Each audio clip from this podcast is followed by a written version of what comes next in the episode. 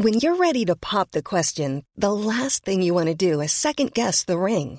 At Bluenile.com, you can design a one of a kind ring with the ease and convenience of shopping online. Choose your diamond and setting. When you find the one, you'll get it delivered right to your door. Go to Bluenile.com and use promo code LISTEN to get $50 off your purchase of $500 or more. That's code LISTEN at Bluenile.com for $50 off your purchase.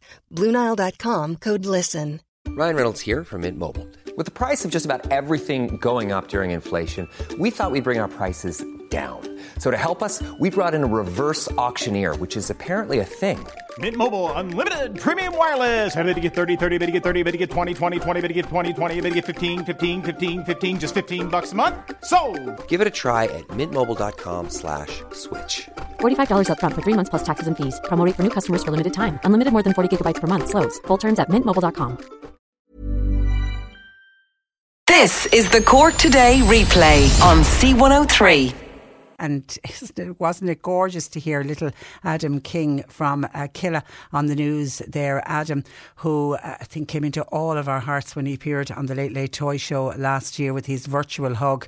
And uh, today, of course, uh, Adam is telling everyone to give a virtual hug because today is National Hugging Day. And obviously, today is the day when we can't, unfortunately, hug people. Hopefully, this time next year for National Hugging Day, we'll all be able to uh, hug each other. And Adam actually was saying on the that little clip that we ran on the news to keep a lookout that you might see his hugs later on. Well, I'm reading on corkbeo.ie that locations in Dublin, Cork, and Waterford are set to light up with a colourful heart later as a nod to little Adam, who captured the nation's imagination on the Late Late uh, Toy Show.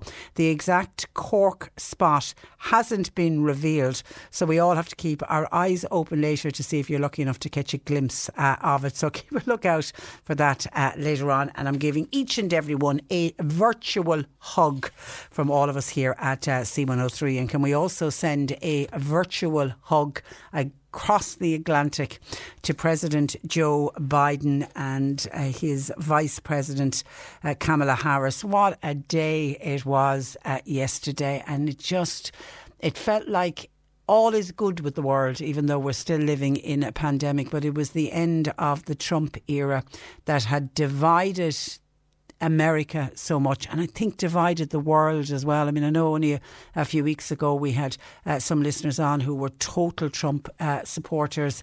Uh, so it is, it's like there's a complete divide. You either love the man or you hate the man, and he'll be remembered as president of the United States. I think for the majority of people for all of the wrong reasons, rather than re- being remembered for all of the right reasons. So it was terrific to see uh, the U.S. President Joe Biden being sworn in yesterday, a man who was so proud of his Irish uh, roots. And of course, at 78, the big question is Will his health stand up? He will be 82 when he stands down as President of the United States. But by all accounts, he is in remarkably good health. He is has boundless ener- energy, uh, and he will need to have because he's taking on probably one of the most public demanding public roles in the world. And his physician has come out and described him as healthy and vigorous in the medical reports that had to be conducted before he was sworn in uh, yesterday. Now, it seems it's not just down to the luck of the Irish for his good health. He has dedicated and been very consistent in maintaining fitness right throughout his lifetime. A key part of his regime, according to Eilish O'Regan in the Irish Independent today, is he lifts weights. He does several uh, scores of bicep curls every day, along with the rest, and he works it into his schedule. But he does a lot of exercise. He does five minutes on a rowing machine, he does half an hour on an exercise bike, he does 23 crunches and jumping jacks, all during, during his daily workout. And exercise has been built into his routine over a long time. He also, by the way, doesn't drink, doesn't smoke. He's a keen golfer and he's often seen out cycling. It's described that his favourite drink is Diet Cola. He didn't and wouldn't have had a celebratory glass of champagne to mark the big day yesterday. And also, it is now unlikely when he does return to these shores, and we know he will be returning to these shores, it is unlikely that there will be any photo opportunity of him with a pint of Guinness in his uh, hand. He is expected now that he's taken on this most demanding role. He's expected to now rely more on golf for outdoor exercise, and that's he'll follow the directly there from his good friend Barack Obama, who, when he was president of the United States of America, he said it was one of the only ways you could consistently get fresh air. So it looks like he will uh, take that, keep up the golf, but he will use golf more for his exercise. People have also remarked on his posture, and if you look at Joe Biden, he always, when he's standing or when he's sitting, he's got this wonderful posture about him, and seemingly that's something as you age you need to be very aware of. You've got to be very aware that you don't slouch and it's funny, when I was reading about that earlier today, I straight away straightened up my back. I straight away because I know myself, I slouch. I know when I'm writing, when I'm reading, when I'm, you know, when I'm sitting at my desk, I have to remember to sit up straight. So it's funny when you read something like that about how important it is to have good posture. Shoulders are back now and I'm nice and straight. Uh, I don't know how long I'll hold this nice straight posture for it, but I'll, I'll, do my best. He enjoys ice cream and pasta, but he does maintain portion control because he likes to keep a track and a check on his weight. He is, talking of weight, he is six foot tall and he weighs 12 and a half stone, so he's certainly not carrying around any excess uh, weight. Now, he hasn't entirely escaped ill health and he has gone on has had a number of operations over the years. He's had several non-melanoma skin cancers removed and it was in the late 1980s that he was operated on for a brain aneurysm which was probably his most serious operation. He's also known for his good humour and his relaxed uh, manner even when he was taunted by uh, Donald Trump. He managed to stay relaxed and he always tried and did stay in good humour. He's reported to he now he is reported to have had some nip and tuck work done on his face. He's also said to have had a hair transplant, although neither of those have been confirmed by President Joe Biden himself. However, the key to his the president's personality, which really has stood to him, is found in a quote that he is he's often quoted, and it's "Get up. The art of living is simply getting up after you've been knocked down." And please God, he won't be knocked down during the next uh, four years. So we certainly wish a lot of luck to President Joe Biden. And I can already see Michael is in with a comment on the inauguration yesterday and more importantly on the end of the Donald Trump era. era. Hi, Patricia. Goodbye. Farewell, Donald. The Donald Trump presidency got off the American trail from day one. Facts never mattered to Donald Trump. Institutions didn't matter whether they, were domestic, such as their electoral practice, or international, like the, and uh, like NATO or other multi bilateral institutions. They never really mattered to him, not like they mattered before he got there. America is a country that's built on the principle of democracy, of the peaceful transfer of power on the back of extraordinary institutions which served the United States of America well in peace and in war, with Republicans and Democrats in power. I feel certain that America will regain its trail immediately under the President Biden and Vice President Harris and be a proud nation once again. Having Biden and Harris will immediately change the dynamic. It was so moving to see the First Lady being sworn in First Lady ever sworn in as Vice President of the United States of America, and especially being a coloured lady. I would safely say that there was boxes of tissues used during the presidential inauguration, and as I've said before, the world fe- feels like they're in a much safer place now under President Biden and Vice President Harris, and that's from uh, Michael in Castletownbere. And the actual inauguration, if you, I'm, I'm, assuming most people did sit down to watch it uh, yesterday. I mean, Lady Gaga singing the national anthem was stunning.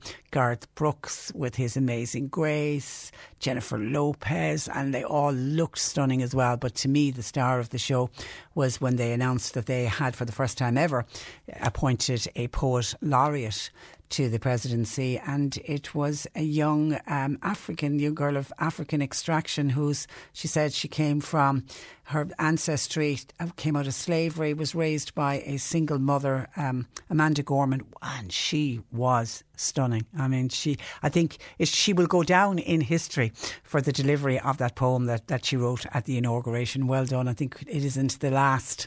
It's the first we've heard of Amanda Gorman, but it certainly is not going to be the last. Yesterday morning, while we were on air, the news broke that the organisers of the St Patrick's Day Festival in Dublin uh, confirmed that there will be no street parade this year. Instead, virtual events are going to be held and they're going to actually have a special online TV uh, channel. And then yesterday afternoon, Cork City Council came out and confirmed that this year's Cork's St Patrick's Day Parade will not take place.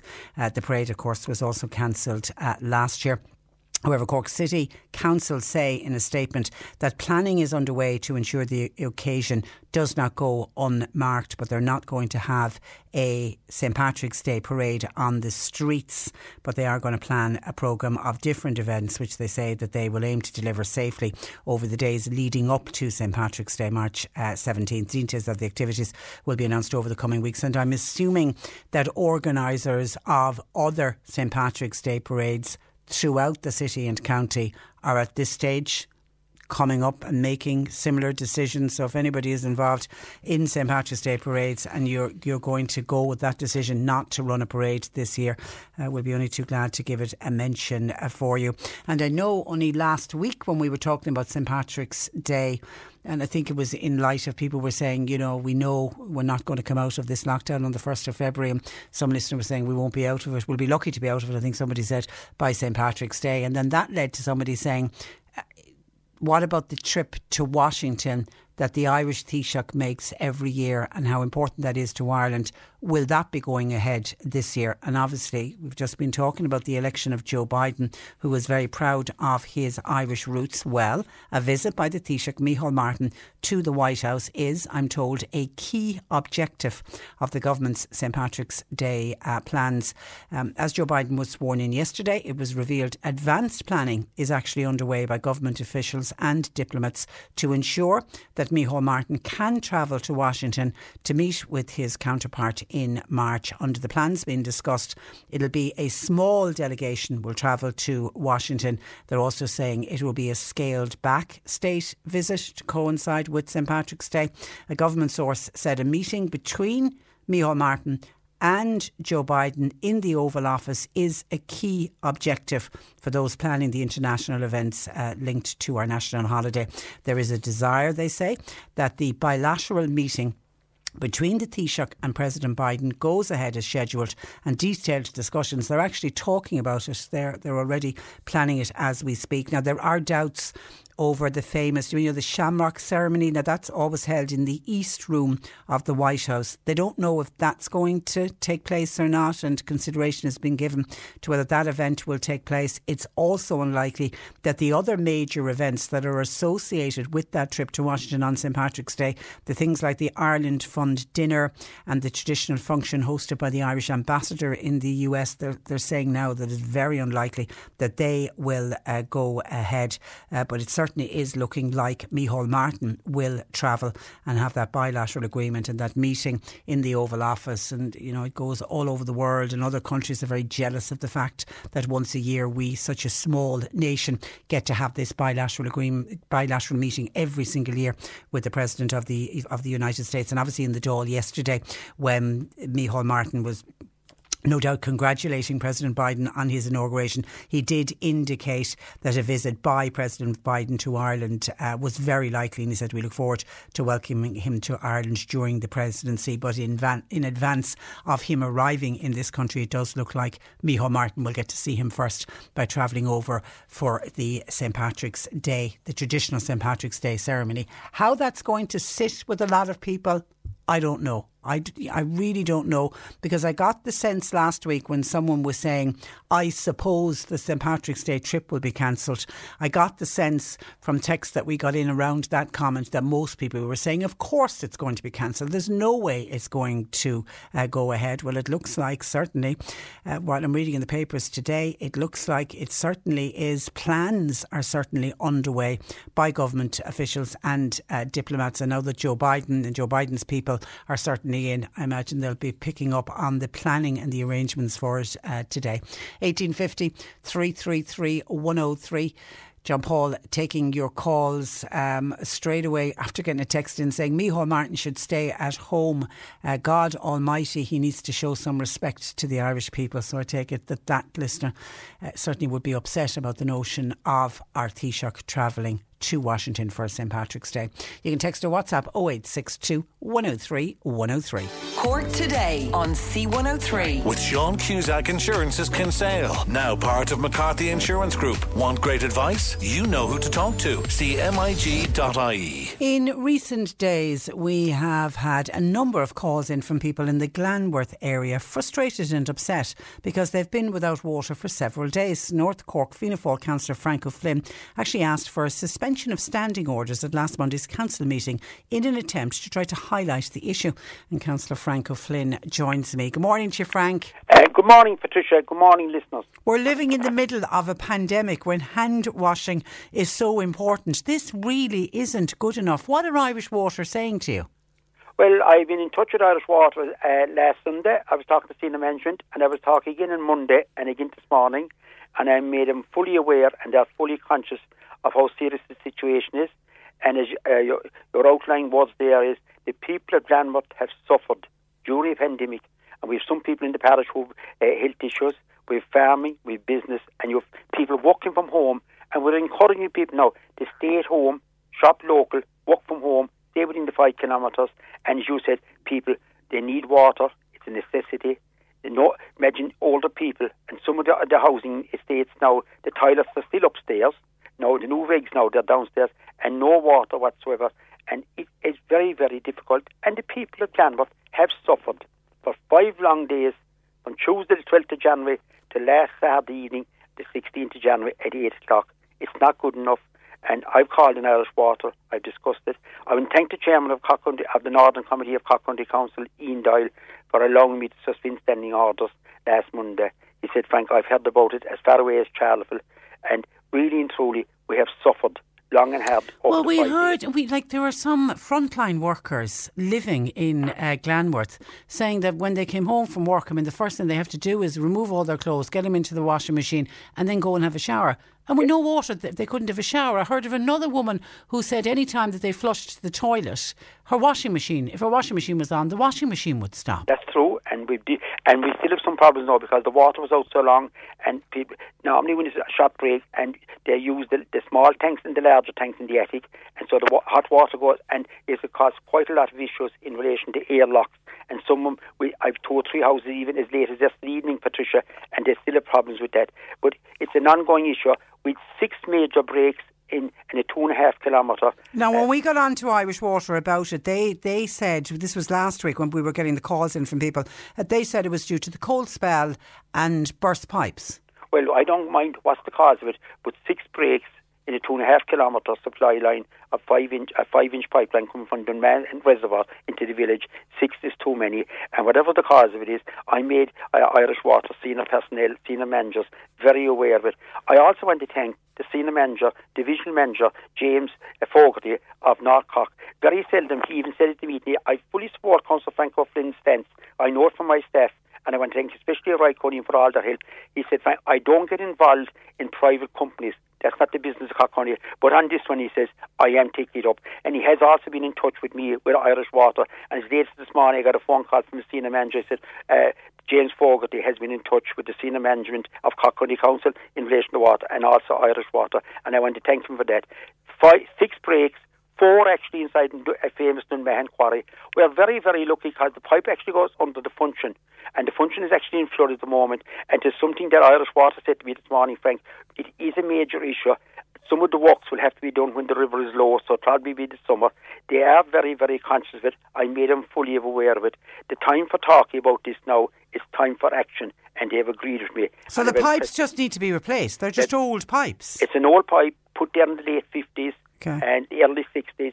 It's a five inch cement asbestos. Uh, it's the most popular pipe. There's over 5,000 kilometres of it actually in, uh, there's 5,000 kilometres of pipe network actually in Cork County. A thousand kilometres is actually still uh, asbestos cement pipes. It was the pipe of the day that was used. They're giving quite good service in a lot of areas, but it's actually breaking down in Glanworth. And it's, uh, while the distance is quite short, I asked for prioritisation to be given to this, provide emergency funding to ensure that this pipe network, it needs to be placed, uh, replaced. Six breaks in five days is too many. And and I'm just looking at the weather forecast. I mean, we, we, we well, it was cold uh, this morning. We'd frost this morning, but we've another bitterly cold night tonight. I take it everybody in Glanworth goes to bed holding their breath, hoping that the pipe. You can say that, and that's one of the reasons I That's would think crazy. that's one of the reasons why we still have the water. The large water tanker was taken away yesterday evening, but we have the other four smaller tankers in place in Glanworth. And I went thank right Cunningham and his staff for putting in place as, a- a shot um, over as a shot. There, there was a problem with COVID. Could you do it? Could you not do it? But the, we had to take a decision last Thursday evening to put in the water tankers. That was a tremendous and it was very very helpful. But you can imagine parents with young babies, young children, children now at home. You have toilets. You have people with underlying health issues. You have uh, frontline workers. You have people working t- t- now 12, 14, 24 hours. The last thing they want when they come home is no water. And we heard of somebody who couldn't turn on her heating when there was no water because they rely on a back boiler. A lot of our housing still have back boilers. I was over without water myself. I can't turn on my heat because of a back boiler. Uh, a lot of people, uh, uh, um, even some people were actually afraid with their water gone very low, Patricia, in the ceiling, in, in the tanks in the ceiling. So you had no washing machine, you had no dishwasher, you had no it's hot just not good enough. It really is just is just not good enough. And even when they have water, is it true there's an issue with low low pressure? There is. Yeah. There's quite a lot of issues in the, in Glanworth and also in Ballyhooly, which we'll probably cover shortly, uh, with low pressure in some outlying areas, because there is a growth in the number of houses in the village, which is welcome, but also is there's a, lot of issues uh, in relation to also now with airlocks. Since the water was out for the four or five days, a lot of houses, especially upstairs, they have major issues. And I said quite a lot of the toilets in the old council houses are actually still upstairs. And you older people in this day and age, it's not right that they haven't got toilet facilities or washing or hot water. So, do you know have uh, has Irish Water any future plans in the not too distant future to replace all the pipes in Glanworth? Well, I've impressed upon them. They are taking it on board. I made them fully aware of it. They are at a discussion actually with senior management actually on, on, on Monday morning. There was senior staff from Cork County Council on site looking at the situation in the quarry in Dunmahan. So that's how quick and how they've actually got on site and I impressed upon them. I was actually talking to one of the senior managers in Irish Water as on Sunday during the day and he came back to me again Sunday and he says, Frank, this is something we have to deal with and I've no doubt and I'll keep under pressure until this is rectified and I've no doubt my talking again this morning with manager in Cork County Council Well, and Irish Water that Okay, and, get this done. and and you also need to have a word on behalf of the, the villages of Ballyhooly and, Killavullen. They seem to be almost as bad. Well, Killavullen uh, and, and, and more so, I, I, say uh, Ballyhooly, they've suffered a lot. Two years ago, they had major issues. There's a, a massive growth in the number of houses in, in, in Ballyhooly, which of course is welcome as well, because we have a big housing need.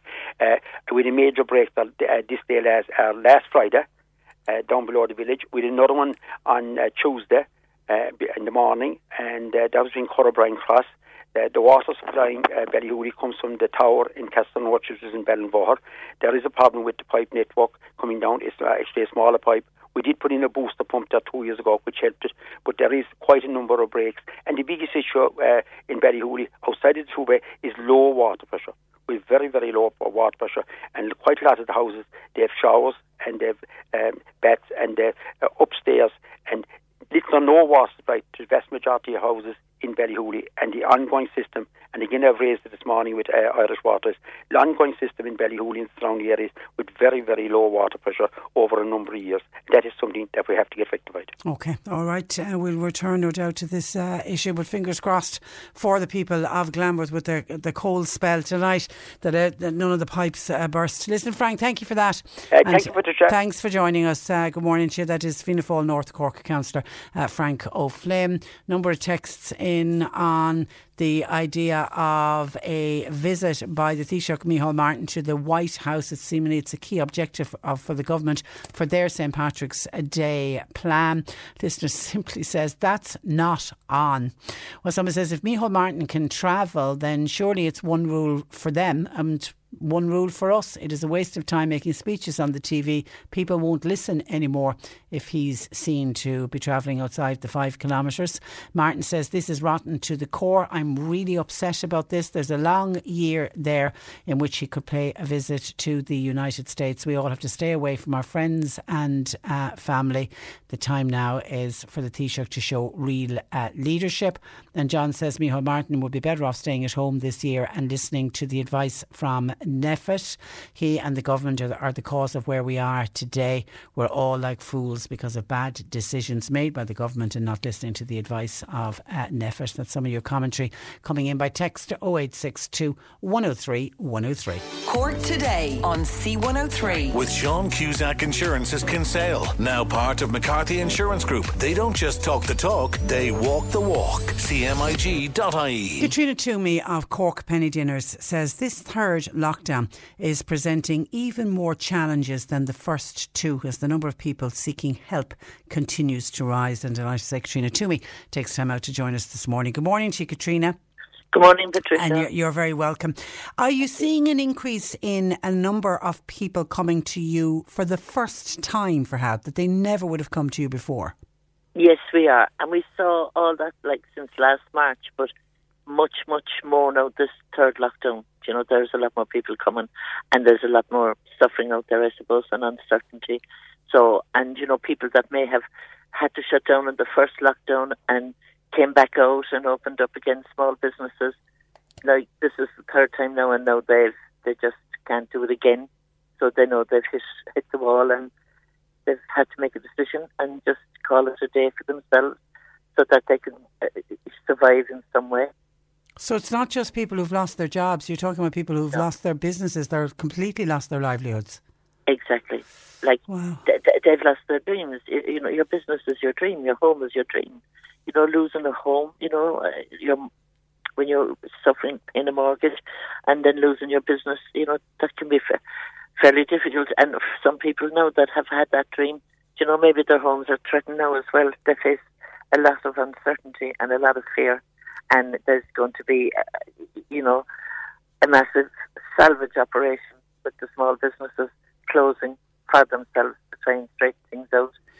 Do you know? some people find it very hard to knock on your door, uh, Katrina, and ask they for do. help? They do, and even when they make the phone call, you know, you, you can tell they want to say something, and then it takes a while, and then when they start to gushes out the wrong way, you know, for them, and they just kind of um, can, you know, lose it a small bit because they're very emotional. They're upset at losing their business. They're upset at not having any income. They're upset for themselves, for their families for their employees. They're upset for everyone. So, it, and then you, you, you know, you just tell them, well, look, we'll help you food waste, etc. And you know, and if, and there are other ways we'll step in there too, and we'll just tell them, you know, it's it's a storm, and a big storm, you know, and to try and ride it the best way they can, and pay the the roof over their heads. And that's and, the, therein lies the problem. There, whatever money is coming into the house, and we know that the pandemic payments are higher than some other social welfare payments, but it simply isn't enough. No, it isn't enough because it's just look, people were paying their bills. You know, when they were working or when they had a business, they were paying their bills, they were doing their bit, had their house, their rent, their mortgage, had their car, whatever, and would have the family holiday probably every year or something like that. Now all that's taken away from them. It's not just oh, your job is gone or your business is gone, and you can continue as normal because you don't have that income to continue with. So straight away you're met with a crisis. Like, what do I pay? What do I prioritize? Which is going to come at me first for you know what I owe and stuff like that.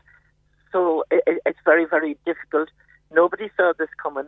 Nobody expected it, so we were never prepared for it in that way. But um, I think the the opening and closing of small businesses has definitely wreaked havoc amongst them. Yeah, and as you say, nobody saw it coming, and even if even for business people or even just normal households, if they had a bit of savings.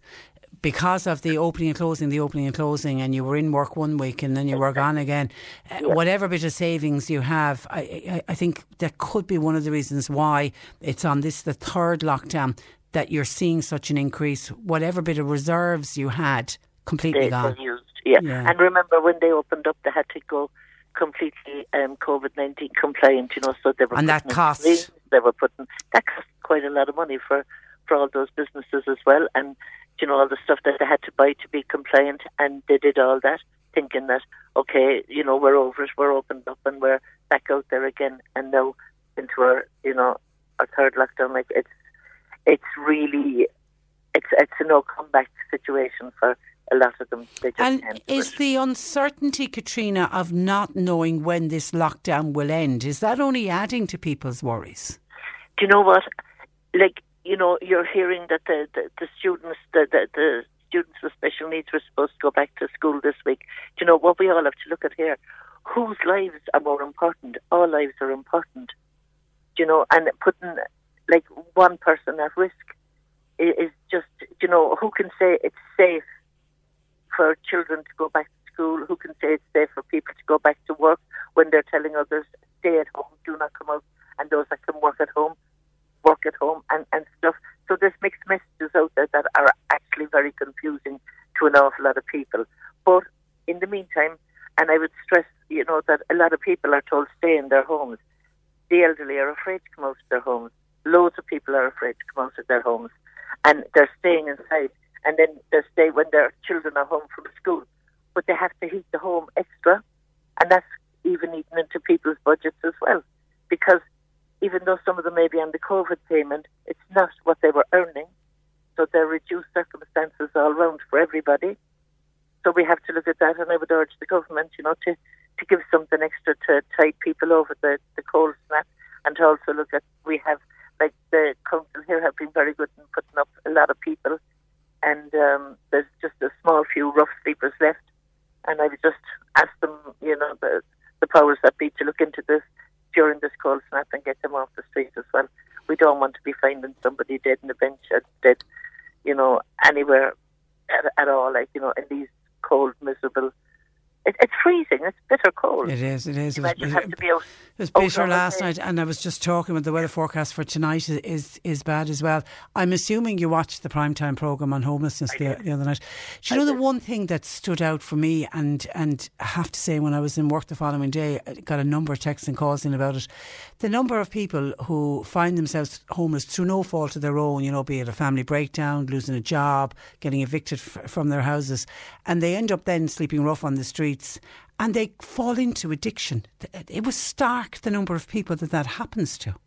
Yeah, and we keep saying that all the time. You know, a lot of people think that addiction takes them to the streets, and that can be the case for many in addiction. But for a lot of people that are on the streets through no fault of their own, um, they can end up in addiction. You know, just to numb the pain. Like it's if you look at it like having to walk the streets, pound the streets all day, and you have to walk in this weather to keep warm. Like there's no place to go and sit down you know, before the pandemic, you could go into a shopping centre, you could go into the library, you could get in and get some heat someplace. But now they haven't heat by day, now by night, and the temperatures are really dropping by night, you know, and very, very cold. So it is, it's a miserable, awful existence for anybody. So there are issues, loads of issues, and we know that, and we keep saying that. But look, just just get them in out of the cold for now, and we can all help to look at the issues. And we, we have solutions. We just wish people would listen to us, I suppose, and, and take our solutions on board Yeah, because yeah. it, it's just like putting plaster, you know, on a wound that needs stitches, and um, it's not working. So eh, again, we would say, like, let's stop this, put an end to it, You know, they're human beings at the end of the day. People are giving out warnings about not leaving their animals out in the cold, and we have human beings being left out there. Who's giving a warning about the human being that's out in the cold? You know? And and in the meantime, anyone listening, struggling, uh, Katrina. I mean, I just hate to think of anybody going hungry, but that's that's the reality. Is it food parcels you give out? How how are you helping people? Look, we give out very good food parcels, Okay. like, you know, and they have all the basics in it for a week, you know, and, and to kind of keep them going. And uh, we give out the dinners, you know, and it's a beautiful meal, a four course meal. The chefs are fantastic. And then we give a packed lunch for an evening meal as well. So we try to, and then in the night and then the lads go out, excuse me, are ourselves, and um, we make sure that everybody's all right around the city. And, you know, we're looking at them, we're looking at young people like with no hope at all. Well, that was the one thing watching that program the other night. The age group they were so young, uh, uh, many of them, and on on a practical level, the workings of Cork Penny Dinners, um, Katrina. I mean, I'm assuming your volunteer numbers will be affected because of the pandemic. We've been affected since March, and we've just the core team in since March, and we're we're doing this and keeping it to the core team, to, you know, because we have to have the numbers down. And I, I'd have to say, like what they do is, you know, from six o'clock in the morning until late at night, like it's just incredible. They're they never complain. They get on with it. They do the work. It's just, and we, we all do it together, like you know, and and it, it's just lovely to have a, a team that are as dedicated, I suppose, as what I am myself, and they are. They truly are. They're incredible. And funding, how are you get? Do you get government funding? No, we don't. We Nothing. don't from the government. In fact, I don't think they even listen to us. I wish if we got a name from the ah. government and they listen to us, we'd be happy with that because we do have solutions. And you know, look, when when you look at the government, we, we have experience because we're on the ground, we're frontline. Like, if you listen to somebody on the front line and take, you know, their recommendations on board, you come to a solution much quicker. That will cost the government less money Yeah, in the 'cause long you see what's happening. Yeah. the money at people, Yeah. you know, but to do stuff. So people can, can donate to your corkpennydinners.ie and I know the good people of Cork have always been so kind and so generous They're, to you. they're, they're just They're amazing. You yeah. have no idea, and the way they rallied round us for Christmas to get Was- everybody was great. because they knew that we were we were stretched, we were really very tired, and we kept on going, and they just rallied around like oh, from everywhere, you know, from the city, from the county, you know, all over. It was just. I suppose one of those miracles that happens every year. but Well, it, year, it just shows the res- uh, it shows as well the respect level that people have for an organisation like Cork uh, Penny Dinners, and, and, and you're at the helm of it for sure. Listen, uh, stay safe and continue good luck with your great work, and we'll speak again, Katrina. Thank you for that. Thanks, Patricia. Good morning to you. What a great lady that is, uh, Katrina Twomey of Cork Penny Dinners. You're listening to Cork Today on replay. Phone and text lines are currently closed. Still getting a lot of commentary about an issue that dominated the programme yesterday, and that was that the special needs schools that were due to reopen today, partially reopen today, didn't uh, reopen. And there was very much uh, recriminations, and it wasn't just on this radio programme, it was on every radio programme all over the country. It seemed to be pitting the teachers and the SNAs against the general population. A lot of the teachers uh, and SNAs took great offence and were very upset by some of the commentary that were coming in. Likewise, you had parents uh, who were very upset. We're reading in the papers today there are fresh efforts underway to try to get a partial reopening of schools uh, back on uh, track. Uh, talks are continuing, the government may offer to test all the teachers and all of the special needs assistants. They're saying this might be a way to open up the schools. It seems some of the union chiefs had asked that all children and staff be- in special needs schools be tested for COVID 19. Now, I know the Department of Education uh, were saying that the test would just be too invasive for children with uh, special needs, but it looks like a compromise could be that the staff would get tested. Now, whether they would get tested on a weekly basis or twice a month, I don't know, but it, it is something at least that is on the table. And of course, at the heart of the union's opposition, they say it's fear among their members of returning at a time of high levels of uh, COVID 19. But of course, the news came that the schools were not going to reopen, and it was, you know, just described as another cruel blow to families who really, really are uh, struggling.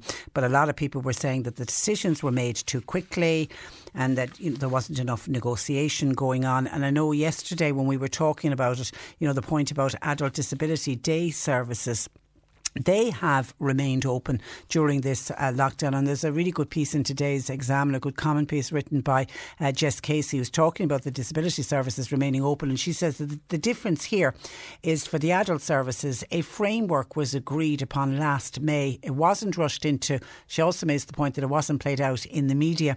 So the plans included a level of flexibility based on individual needs of the person accessing the service. Same flexibility, she feels, was not included in plans to reopen schools schools uh, when, uh, which focused on a return to in person learning. Principals were essentially given five days to sort out staffing, boards of management meetings, discussions with parents for arrangements, basically contingent on the agreement of the unions all on top of running their schools remotely. So there was just, I suppose, too much to ask of the schools uh, themselves. But that argument is still going on, and we are still getting in uh, commentary from it. As I say, teachers took grave offence to some of the comments that came into the programme yesterday. And I literally was just, I was trying to be a conduit. I was trying to read out what was coming in on both sides of the fence. I had teachers saying I shouldn't be reading them out. I had parents thanking me for reading them out and being their voice. So, you know, it was kind of damned if you do and damned if you don't. But then yesterday evening, I got uh, a note from a teacher saying, Dear Patricia, I was saddened to hear of the bashing of teachers and schools on your show yesterday. As a teacher myself, we had no say in what happened. Norma Foley, Minister for Education, made an announcement on Friday night and did not communicate any of this with the schools. It is a sad day for all. The children's return to school in the safest environment is a top priority. Please be aware most schools were frantically getting set up for Thursday and were working and communicating all weekend and in the lead up to thir- in the lead up to Thursday and then we were completely blindsided by the announcement on Friday night by Minister Norma Foley. I know teacher bashing is easy, but rest assured, this was all out of our hands. We are prepared to open talks. Please remember, we're like everybody else. We're anxious, we're nervous, and the constant negativity as we work tirelessly at home, like all other professions during this pandemic, can make anyone not want to continue on through these hard times. If we can't be anything in this world, or if we choose to be anything in this world, Please be kind and say nice words. Please be kind and leave the teachers and the staff of schools alone. We're doing our best. And rest assured, we are working extremely hard while homeschooling and raising our own children. Thanking you. I'm also hoping for a speedy opening of schools as soon as the Education Minister, Norma Foley, communicates everything uh, properly. And as I say, there was a lot of outpouring of negativity yesterday towards teachers and it's certainly a lot of it came from families of special needs children who are literally broken. And, you know, and I don't say that word easily or lightly, but I've heard from parents who literally are broken, people who weren't even capable of speaking to us. They were saying they could not even put words on how they were feeling. And for many of them, they simply can't take anymore. I mean, many have struggled on in the hopes that the schools would be reopened. And then three times special needs families had a date where they believed, well, I'll keep going to that date, I'll keep going to that date. And then it was just so cruelly taken away uh, from them. And I think that's why this latest decision not to open the schools today, I think, as I say, just seemed to have broken uh, so many people. And everybody accepts that teachers and SNAs are marvellous. Everyone will agree with that. But that's why parents want them back in the classroom doing what they do best which is teaching and caring for the nation's children and doing it in a classroom setting. So, you know, just as I say, a lot of the teachers seem to be very sensitive yesterday about some of the comments that were coming in, and it wasn't that people were picking on teachers, they just wanted to have their voice heard as well. And then in the midst of it yesterday, we had somebody who drives a special needs bus. And he was saying, nobody's mentioning transport, nobody's mentioning us. There's no social distancing going on in taxis or buses. And this gentleman was nervous about the idea of special needs schools reopening. Well, Margaret said, with reference to that gentleman who's the driver of a, for special needs children, can I just point out a couple of things to him? One, you're not legally bound to return to driving special needs children. Two, there are an amount of there are an amount of taxi and minibus drivers who will willingly take over your position.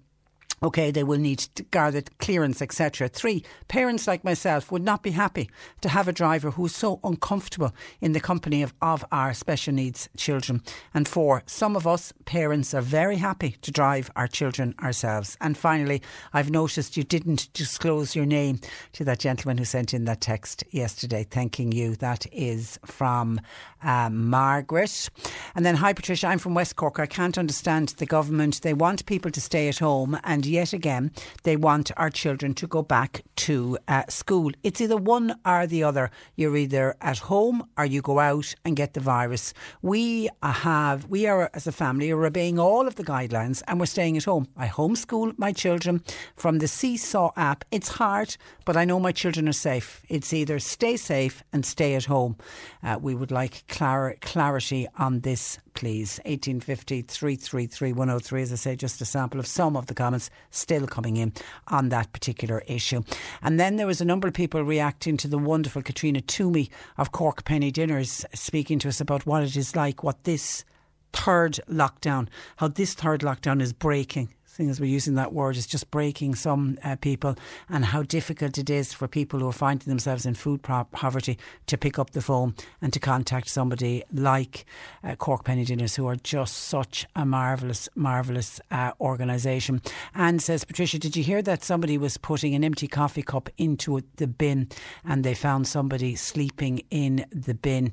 And that's exactly the people that Katrina from Cork Penny Dinners are talking about. Yeah, and that was an incident that happened here in Cork. It was the some of the protesters of the Debenhams uh, workers. They found a homeless man sleeping in, you know, one of the large commercial wheelie bins, the big rubbish uh, bins. The man, it seems, he normally sleeps in a tent in a doorway of the Debenhams store, but he climbed into one of the big green bins because the particular night there was driving sleet and rain. It was Tuesday night of last week, so he climbed into the bin one of the Debenhams workers had obviously got a takeaway cup of coffee, and they were two of them were disposing of their coffee cups, and one lifted up the lid to throw the cups in, and got a real fright to find uh, somebody. They could see somebody inside in, in the bin. Now, they didn't realise initially that the man was even asleep. And I suppose they were terrified that, you know, that had he passed away or, or whatever. Now, they called a workman who was passing by who took a look and said, no, the man is just asleep.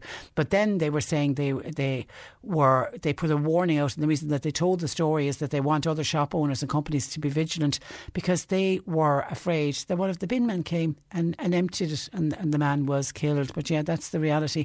And that happened in Cork City just last week. So that's exactly when Katrina Twomey when we went off the subject of families struggling, but when she spoke about the rough sleepers that are still there. And then there are a number of people tying in us talking about Cork Penny Dinners and how they're struggling and you know relying on donations from the public tying that in with the announcement that was made yesterday by RTE showing the fees the wages that their top 10 earners get. And people I can say not that happy. Tim and Youghal says I wish you please to read out this comment on your show with regards to Cork Penny Dinners. Isn't it ironic? Current news regarding radio and TV announcers in receipt of salaries of 9,000 euro per week, and ordinary people, members of the general public, can't afford to buy dinners for themselves or for their uh, children. And yet, they're the same people, like all of us, that have to pay a television licence, which pays towards those outrageous salaries. It's immoral and outrageous. It highlights the greed and hypocrisy of those people who regularly comment on radio in respect of these unfortunate people who now have to use the likes of penny dinners and are glad to do so. That's from Tim in Youghal. And John says, Patricia, did you see how much our poor TV presenters are getting per year? They are like the politicians now. You wouldn't be in much of a hurry, would you, to rush out and buy your TV licence? John, you have to buy your TV licence or you'll be breaking the law, hon. Anyway, we are bigger fools, he says, to be taken in by all of this. It's the same as voting for some of the people that are running this country. Eh, are the general public afraid to speak out about these fools? I can't see why this country can't be run like a business with competent people at the wheel. I feel politics needs to go ASAP. And then someone else tying in with the fact of what we're talking about with Cork uh, penny dinners. It says, Patricia, the government gave money to feed expensive pets in captivity in Dublin Zoo and in Fota Wildlife Park here in Cork. Why don't the likes of Cork penny dinner, why didn't they get that kind of money? Something is badly wrong. The government has no prob- problem letting in immigrants and feeding them and using our housing to shelter them and our own are starving on the streets. And another listener says, What about the man in charge of the Department of Health getting the 81,000 euro? Of a pay rise, not 81,000 euro a year would be a nice wage on its own.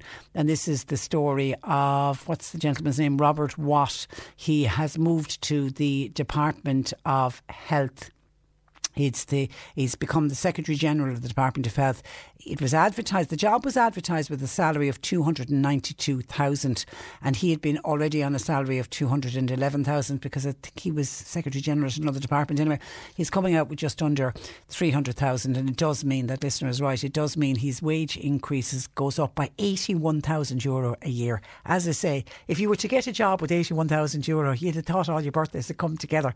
But you suddenly realise this is this gentleman's pay increase. Now, the government, a government minister has said, this is is the Minister for Higher Education, Simon Harris.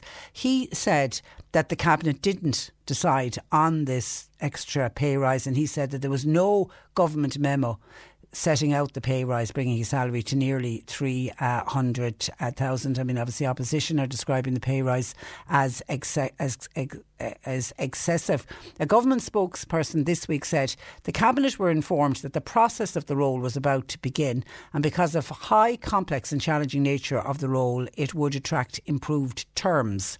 But then the Department of Public Expenditure and Reform, they say that Minister Michael McGrath had responsibility for signing off on the salary and that it was agreed with the Taoiseach Micheál Martin and the Health Minister Stephen Donnelly and the Secretary General uh, to the government Martin Fraser. So it wasn't that he got the pay rise and nobody knew about it, but according to Simon Harris, a memo never came before before government and he said that there wasn't there wasn't a cabinet decision to give an extra 81,000 euro. It just seems I think in the times we're living in, I just think those kind of wage increases just seem so excessive. Uh, indeed. 1850 333 103. Somebody says this is on Micheál Martin and the talk of him going over to see Joe Biden for St. Patrick's Day. Surely Tony Holohan should be the one advising Micheál Martin to stay at home until all of the restrictions are uh, eased. Uh, Eddie in suggests Micheál Martin should go and should uh, stay. Somebody else wants to know how many other people would travel with uh, Martin. Could they not wait and do it next year. And this person is wondering, will Micheál Martin open up travel next week? No. I mean, the, all indications are that we it's the first of February. Level five restrictions are meant to be eased, but all indications are that they're going to go well into February. And I even read uh, something earlier on today that it could they could go well into March. I imagine it's going to be after St Patrick's Day. I think uh, before we see the um, restrictions being lifted. 1850 333 103. John Paul taking your calls. You can text or WhatsApp 0862 103 103. Cork today on C103. With Sean Cusack Insurance's Kinsale, now part of McCarthy The insurance Group. Want great advice? You know who to talk to. See MIG.ie. While the rollout of COVID 19 vaccinations continues across the country for frontline workers and those who are in residential settings, family carers are continuing to question why they are not being prioritised for the vaccination. Catherine Cox of Family Carers Ireland uh, joins me. Good morning to you, Catherine. Good morning, Patricia. And you're, you're very welcome. Now, at this stage, when do you believe family carers are due to get the vaccine? When you look at the sequencing of all the different groups and how the rollout is planned? Well, I suppose if we look at the sequencing, when we saw it first, family carers are not mentioned in any categories. Um, so we had written to the task force before the list came out. We had written to the minister and said how important it was that family carers would be um, included as a priority. So reading the list as it stands, it looks like family carers are not included anywhere. So we have lobbied, we have written to the minister, we have, I suppose, lobbied local uh, political representatives as well. And in the last few days, we have been told that family carers may now sit under category six, which is key workers.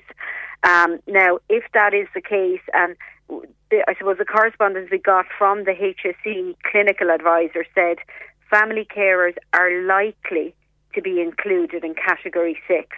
Now, are likely and are definitely two very us, different things. Yeah, and there's definite confusion there.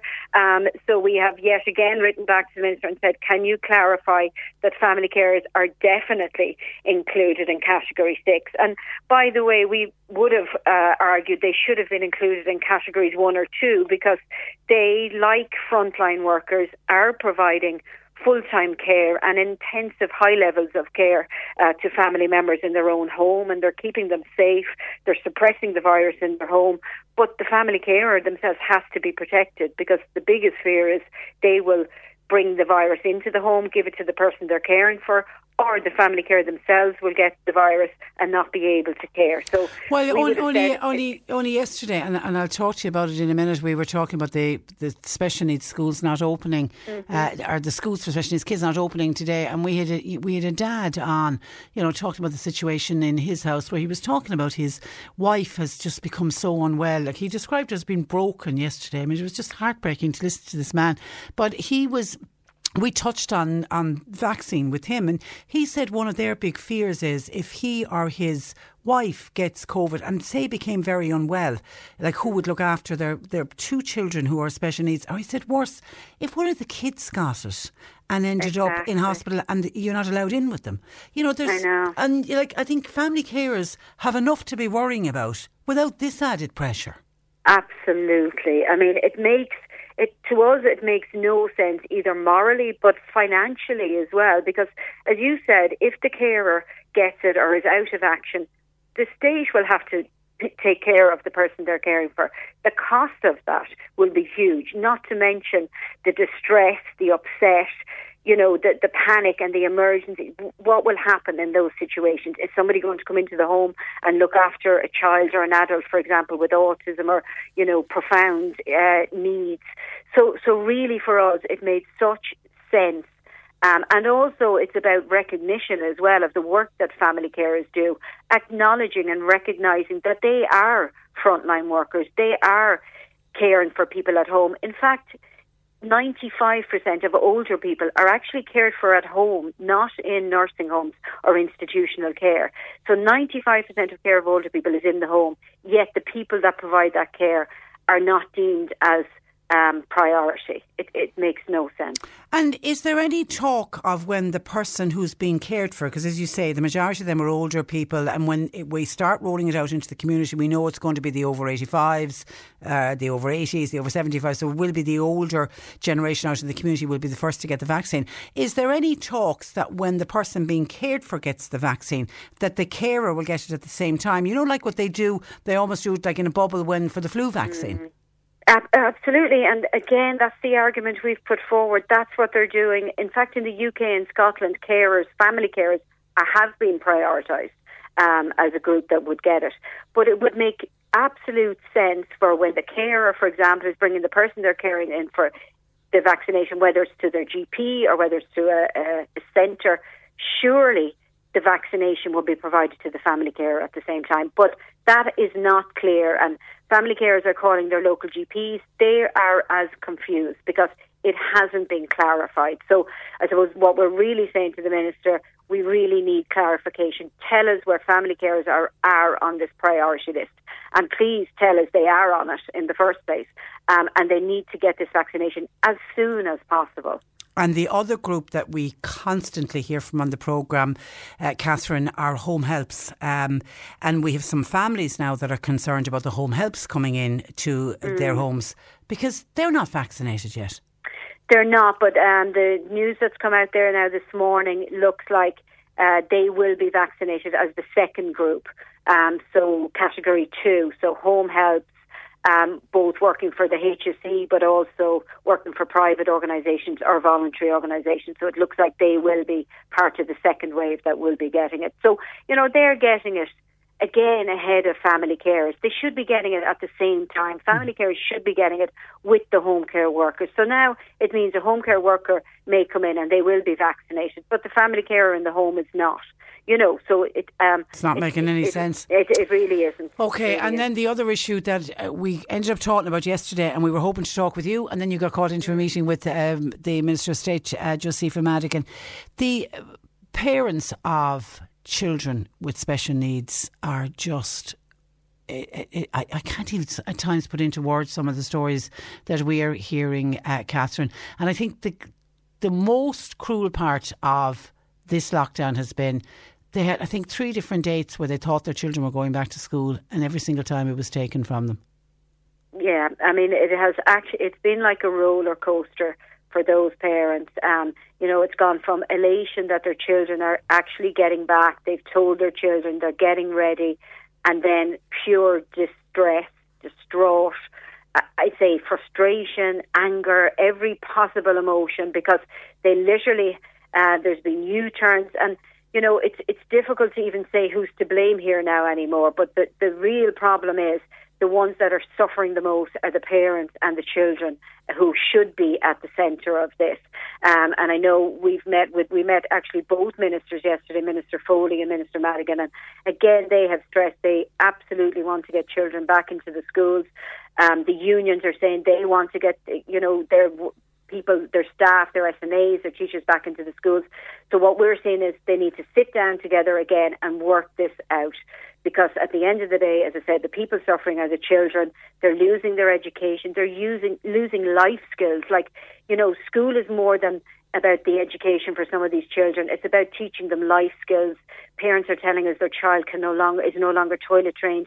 They can no longer feed themselves. They're watching them regress before their eyes. So this is crucial that we get these children, but that we get them back in safely and that it is safe for the teachers, it is safe for the SNAs, and it is safe for the children to go back into school.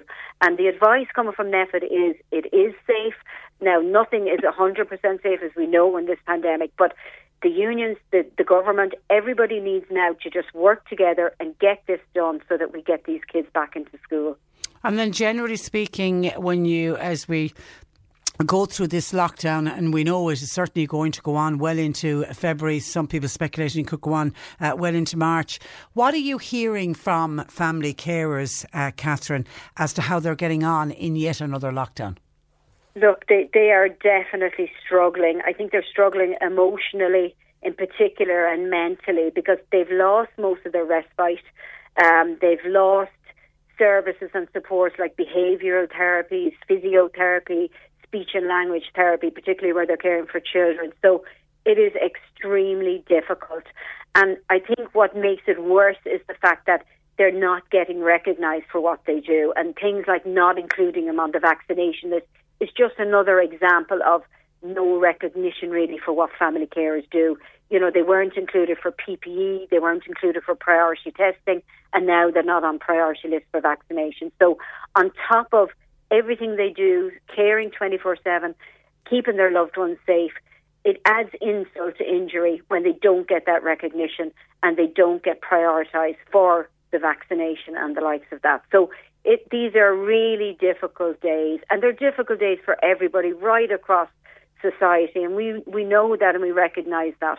But I suppose, you know, for people who are caring, either for children, adults, older people with a disability, those family carers have have that added challenges and those added concerns now that they're in lockdown, that they don't have the support maybe of the wider family and the community that they might have had beforehand. So these are difficult days and Family Carers Ireland, we, we've set up a hardship fund where we are financially supporting some carers who are really in difficult financial distress. And, you know, we've been doing that for the last few months. It's a limited budget, but we help when we can. And we have our free phone care line, which is 1 800 24 07 24. And people can call us and talk to us and sometimes a listening ear is, you know, very helpful. So yeah, well. sometimes that really helps. Yeah, yeah, absolutely. Okay, listen, uh, Catherine, as always, continue good luck with the work that you're doing on behalf of family carers, and we thank you for joining us on the program this morning. Thanks morning. so much. Good morning Thanks, to you. Bye bye, Catherine Cox of uh, Family Carers Ireland. Uh, Audrey says, "Hi, Patricia. As a special education needs teacher myself and a mother of two children with special needs, I've been deeply hurt and upset by the bad press teachers are getting at the moment. I don't believe now was the right time to open uh, schools, uh, but I was willing to go back for the sake of the children that I teach. My boys' special schools were only going to go back every second day, which wasn't going to make, which was going to make things very difficult for me, as I was willing to go. Every argument has two sides. That's from uh, Audrey. 1850 333 103. John Paul taking your calls. You can text or WhatsApp 0862 103 103. Cork today on C103. With Sean Cusack Insurance's Kinsale, now part of McCarthy Insurance Group. They don't just talk the talk, they walk the walk. CMIG.ie. Cork today on C103. Call Patricia with your comment. 1850 333 103. And I want to stay on the subject of the special needs uh, schools not opening uh, today because I want to go to the phone lines uh, where uh, Audrey in Whelan joins me. Good morning to Audrey. Hi, Patricia. How are I'm you? very well, and you're actually the teacher who contacted us. You're a teacher in special ed, and Yes. you also have two children who are uh, special needs. So Yes. you're you're really looking at this from both sides. I can see both sides of the argument. I can, um, and it's I can see why why families are struggling. I, I it's hard to have one child with special needs. I have two. Um, they attend the Holy Family School in Travel, and they are absolutely fantastic. The staff, the SNAs, the principal, you couldn't ask for anything more. I'm a special ed teacher in a mainstream school, um, Okay. so I would be taking out. I have 12, 12 children in my co- caseload, but I can see the two sides of the argument. But I have to say, and I don't think parents realise this, we as SETs and SNAs were uh, invited to attend a webinar on Monday afternoon just gone. It was it was to be an hour long, starting at half past three, Yeah. and we had to register online to take part. Now this webinar was going to be on through Zoom, and we had. To, I was going logging in at say quarter past three, and I was told that the maximum of five thousand had been reached, so I couldn't access it. But then I was sent a link for YouTube by a fellow SET teacher that we could watch it on YouTube. So there was 5,000 watching it, say, on Zoom, and there was 11, up to 11,000, or a little bit over 11,000 watching it on um, YouTube. And it, Dr. Ronan Glynn was one of the speakers, the assistant CMO, Yeah. and he the, we were told the aim of that webinar was to give us advice about how to open schools safely in the current climate, taking into account COVID plus the new strains. And we were all, that many were attending, all preparing to go back. I was more than willing to go back to my own school today. I had contacted parents of the kids we were to take in that morning, and every parent I contacted said, Yes, I will be sending my child back. It was all very positive. Come halfway through that webinar, Ronan Glynn is speaking to us about the, the safety uh, precautions to take, and then out of nowhere, he said to us it was a priority for the government to have schools open because children need access to their education. But now is not the time to, open schools, not yet. He, Those were his Ronan Glynn. words. Ronan Glynn said that. Yeah, it's on. I have I have shared the link to that video on my own Facebook page. It's been shared on the Special Education Teachers Facebook page. I was in shock. My phone on WhatsApp started blowing up because uh, all the SET teachers in my school were watching. My sister, who's an SET teacher, was watching. My other sister, who's an assistant uh, vice principal in the school, was watching. And we were all messaging each other saying, "Has he actually just told us that schools should not open?" And, And we're is- watching is- a webinar about opening safely. And do you believe he made that statement because it's a very different environment now to what it was when schools reopened in September? We didn't have the UK strain and we didn't have the figures of Yeah. COVID in the community. Do you think that was his thinking? I think that was his main point. The community, he mentioned community transmission. Like you can look up the the, trans, the transmission in your own area online by looking up. You can look it up by electoral area. The electrical area for our the numbers for our electoral area are huge at the moment. Like I don't take my boys absolutely anywhere. They don't go to town. They don't like we can. We, we're lucky we're living on a farm. We can go to the yard. We can walk any of the passageways around the land. That's our days out. But I could see where he was coming. I could see where he was coming from. But my anxiety levels went absolutely through the roof after I heard him say that. And I we had a staff Zoom meeting that night, our own school staff, and I said it straight out to the teacher. If he is telling us that schools should not open, not yet, why are we opening? I, and I that's a very, that, but that's a very different message to the one that's See, coming this, from this is Norma Foley. And this is what parents like. You know, my I don't suffer from anxiety or anything like that, but I was anxious about, about sending my own two boys back to school. I won't, I won't deny that. Only half of each of their two classrooms were going back.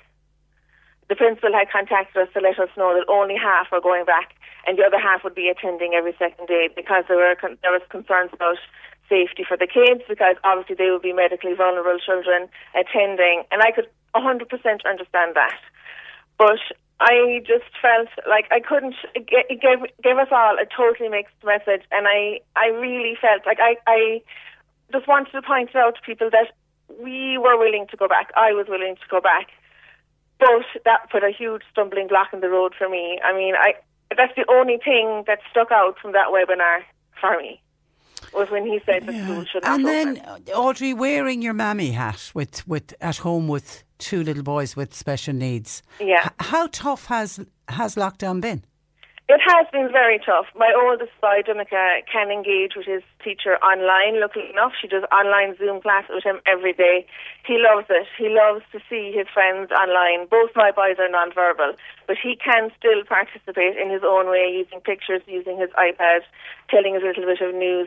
He cries at the end of the half an hour when it's time to say goodbye when they start singing the goodbye song. He cries every day. And I have to tell him, we'll see them again tomorrow. And he's, after a few minutes, he's fine, he gets over it. My youngest little boy can't engage online at all. So essentially, you could argue that he is getting nothing. Was I happy to send him to school? Not really. Was I going to have to because I was going back to school myself? Yes. Are you seeing regression in either of the boys? Um, thankfully, no. I suppose maybe because I can do bits and pieces for them myself. Yeah, because you, you have the qualification. I- and yeah, then you, kind of- you you say you contacted the parents of the children that you teach. Yes. What are you hearing from them? Are they are they all They're- coping? They were disappointed. Well, they when the initial phone call when I rang them Monday to, to say that we were going back Thursday, which, as far as we knew from Friday night news at half past seven or whatever, we got the notification. We were we did we did a Zoom meeting for staff on Saturday to organise straight away who were the kids that we were going to bring back, and we rang the parents on the Monday morning, and it was all very positive, and they were all delighted to send the kids back because they felt that they needed it. I was talking to a few of the parents yesterday when we had to email them. We sent an email to all of them, and then I was I spoke to a few by phone. They're obviously very disappointed. It would have been great to have the kids back. It would have been great for routine, but you do have to wonder what's more important: routine for the sake of a couple of more weeks, or everybody's health and safety. I mean, what is Okay, outside. Okay, it, because we- we're hearing that there's fresh efforts underway to try to even get a partial reopening uh, Yeah. of, of the schools. What are the solutions? What about vaccinating everybody? Well, that was brought up at on the webinar as well with Dr. Kevin Kelleher on Monday. Was specifically asked, could the teachers be moved up the priority list for vaccinations? And he gave us a very fluffed answer about, well, the government have their priority list, elderly, uh, frontline staff, blah blah blah. And he said, I would, I can see it happening. And he said that there was a problem with um, having enough vaccinations in the country, and that there wouldn't be any huge amount of vaccinations available in the country till March or April. So we were kind of wondering, is he telling us we're not going to be vaccinated until then? But he basically told us more or less in a roundabout way that no, that wasn't going to. Happen. I mean, be even if they just looked at vaccinating the special needs teachers.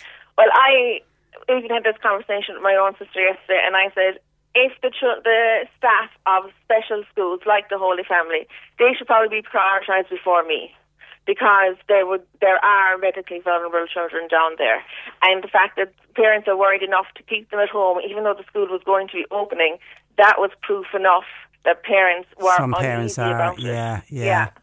Uh, and regular testing, would would that help? Would that be? I suppose it would probably put our minds at ease.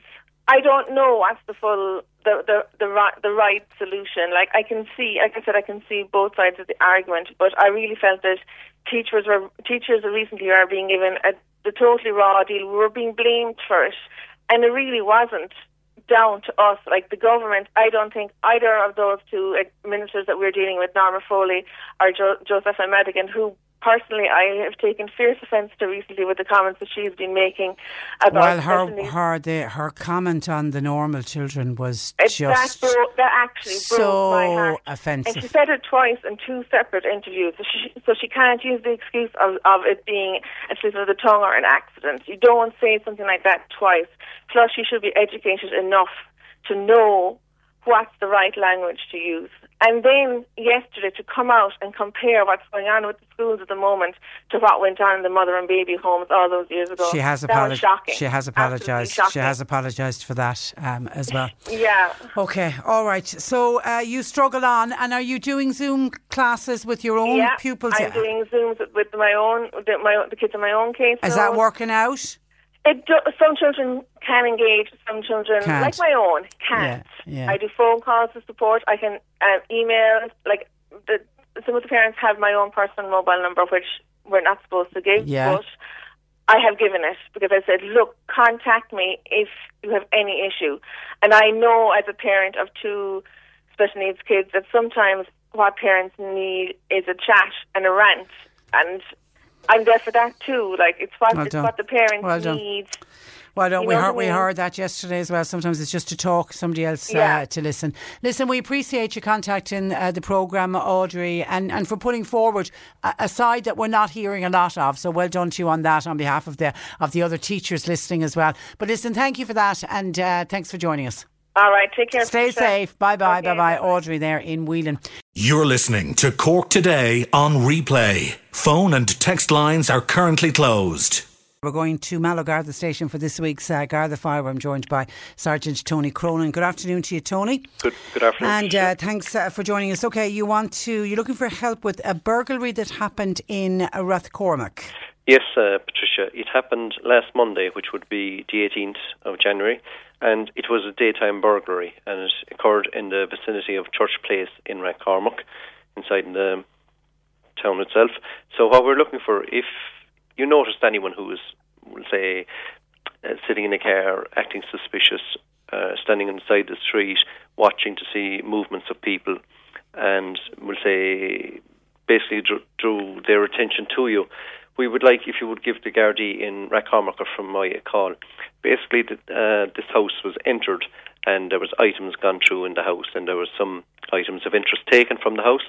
And we would ask uh, if you could think back to last Monday. It was a daytime burglary, which sometimes, uh, especially in built-up areas, is, is a bit unusual. But it was during the course of the day.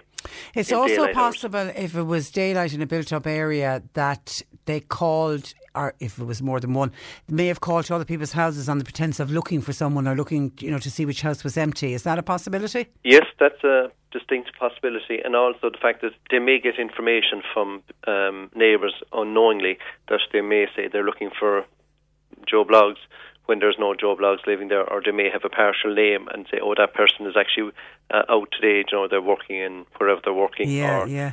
you know, they're whatever they're actually at. So they may get information without people realizing they've passed it on. So we just say, if you don't know people um, and you want to be helpful, by all means, ring the person that they're inquiring about. If you have a contact number, or pass it on to somebody else who can contact that person and say, "Is such a person to call to your house to do work or whatever it is on this occasion?" Yeah, yeah. So just any, any be mindful of things like that. Again, it's last Monday and it's a daytime.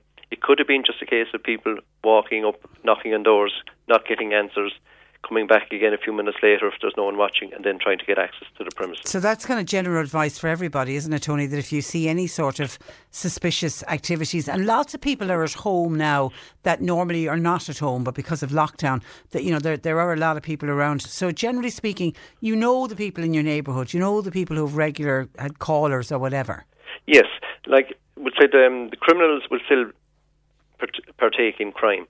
So what we're saying is, if you could report any suspicious activity in your area, be it cars, vans, jeeps, be it a pedal cyclist who's not familiar to you, who's seen hanging around the area, um, watching what's the movements of people in and out of houses, things like that. Um, a lot of these people, you see, should not be in the vicinity during this pandemic with the 5k rule, etc. Mm, you know, that's a good you point, need to, yeah. to have a good uh, reason for your journey. So you should be reasonably familiar with the people in your locality.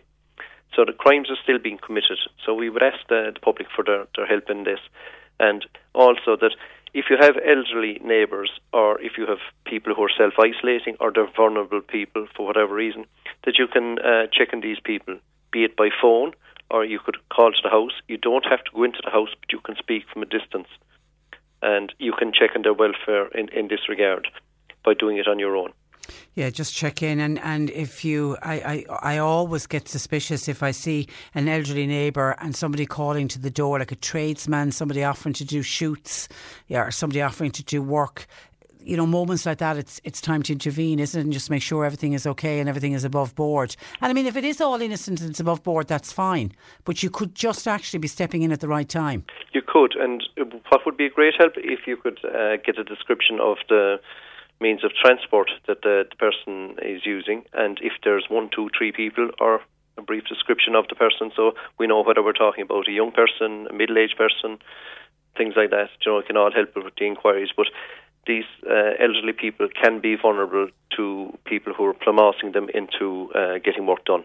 Okay, and I know the Gardaí. You've been you, you continue to help out people uh, locally during, particularly during lockdown. Yes, uh, Patricia. Basically, in, in first lockdown that we had in the pandemic, the Gardaí, um, along with the resources that we have, and also our colleagues in the civil defence, we collect prescriptions for people who would be self-isolating or vulnerable people and items of shopping where they're in difficulty and things like that, we can arrange uh, for that if there isn't a facility in place by the shops already. So we're basically trying to help the community, and the point of contact, uh, if you require this assistance, would be your local gar- Garda station, or if you live in a rural Garda station, your local district headquarters. And the community policing guards will be more than happy to be of It's a assistance. great service. That's a that's, Yes. a that's a great great service. Yeah, because not alone does it help, we'll say, in uh, getting prescriptions or if there's uh, urgent messages uh, needed delivering, or in the case of, in some cases, items of clothing being taken to a hospital to be dropped where people can't get access, yeah, etc. yeah.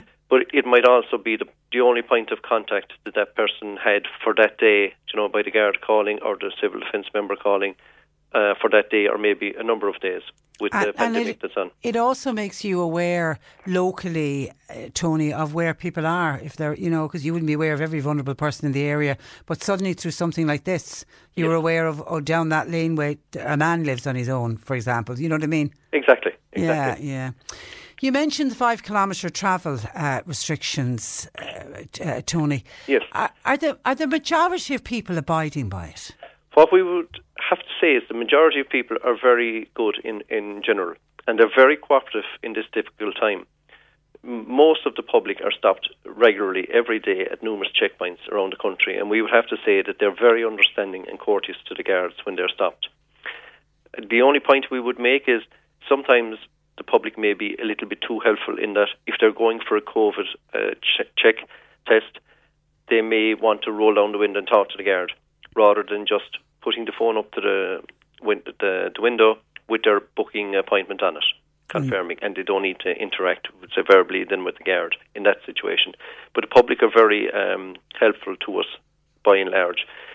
What we try to do is do is the four E's we call it. The first one is to engage with the public. Then the second point is to explain what the issue is about travel. Encourage people not to we'll say travel on these unnecessary um, journeys if they are unnecessary.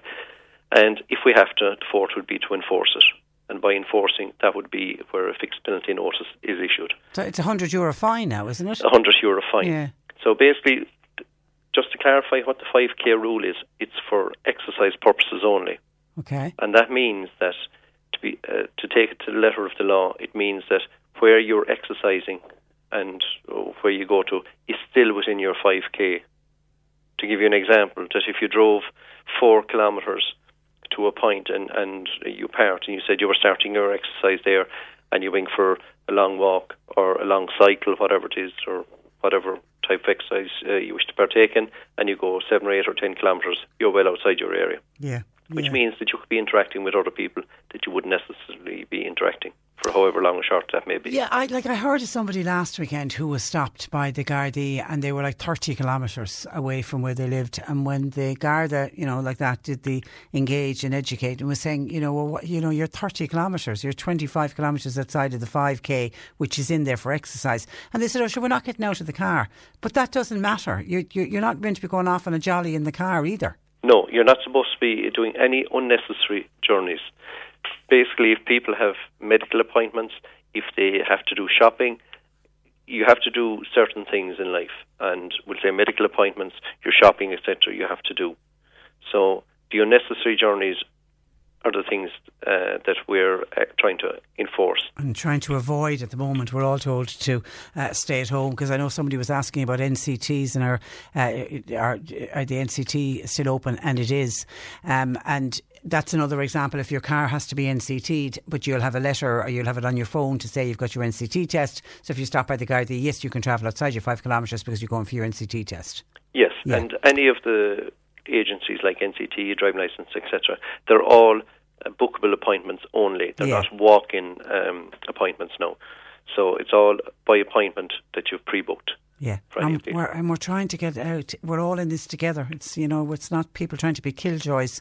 Uh, everybody wants to go off and travel. Everybody wants to go longer, go to nice scenic places uh, for your exercise. But we just can't do it at the moment. We will be able to do it again, but just not at the moment. Hopefully, but we would just like to, to thank the public at large that they're very uh, understanding in this situation That's good to hear. and very helpful to That the i- RD. that is good to hear. Listen, uh, keep safe, uh, Tony, because I know a number of members of An Garda Síochána. I heard you, the Commissioner Drew, Drew Harris talk about this. I think between 1,500 and 1,600 are out either with COVID or as close contact. So it's it's a tough time for everybody. Tough time for everybody. Yeah. Patricia. Okay, stay safe, Tony. Thank you Thank for you. that. Thanks for joining us. That is Sergeant Tony Cronin, placed at uh, Mallow Garda Station. Some of your comments coming in, some reaction to Audrey, who uh, joined us in the last hour speaking as a special education needs teacher, but also wearing another hat. She's got two special needs uh, children, and she, you know, explained why she was all ready to go back to school, but hasn't gone is delighted that they're not back in school. And she said in particular with the re- webinar that was held by NEFIT on Monday she said Dr Ronan Glynn clearly stated that it's not safe to open up schools or send children into schools at the moment. Listeners Carol says well said Audrey. What a great woman. Um, the Minister for Education is speaking from both sides of her mouth as an SNA myself we didn't refuse to go back to work today Norma Foley caused all this herself or somebody else says, we're all sick of teachers and SNAs now. Just vaccinate the lot of them. But wait and see. If you do, they'll find some other excuse. What, when they mention childcare issues, what childcare had they in place all along, as they claim they now have a difficulty with it? What about nurses and doctors? In an emergency situation, a nurse could go in and teach children. As the teacher's husband said yesterday, people want their children babysat. While nurses and doctors would be well able to do that, but teachers and SNAs would not be able to go and do the job of a teacher or a nurse. They need to grow up and cop on, says a listener. Someone else says it's amazing how many teachers and SNAs claim they want to return to work since they got all this bad publicity. Is it the case so that the union are calling the shots or the fact that they're looking for a reason for them not that they can't uh, return? They are really trying to confuse the situation. And again, whenever we mention teachers or SNAs, people saying if they don't want to go into the classroom, then leave them at home on a COVID payment. Someone else says let the teachers stay at home. There's plenty of young teachers qualified and they'd be only too happy to pick up the job. Okay, that's just some of the calls coming in reacting to Audrey. 1850 333 103 on different topics on this visit by Micheál Martin to the White House and it seemingly now is the key objective of the government's St Patrick's Day plans Not everyone is happy about that. A listener says, Are Micheál Martin and the rest of the government, are they so, so out of touch with people that they could even contemplate going off on a trip to Washington for St. Patrick's Day? Sons and daughters and grandchildren all stayed abroad for Christmas for fear of bringing COVID home to their elderly parents or grandparents, etc. And now we have politicians thinking of going abroad. What have we elected at all, says a, texter.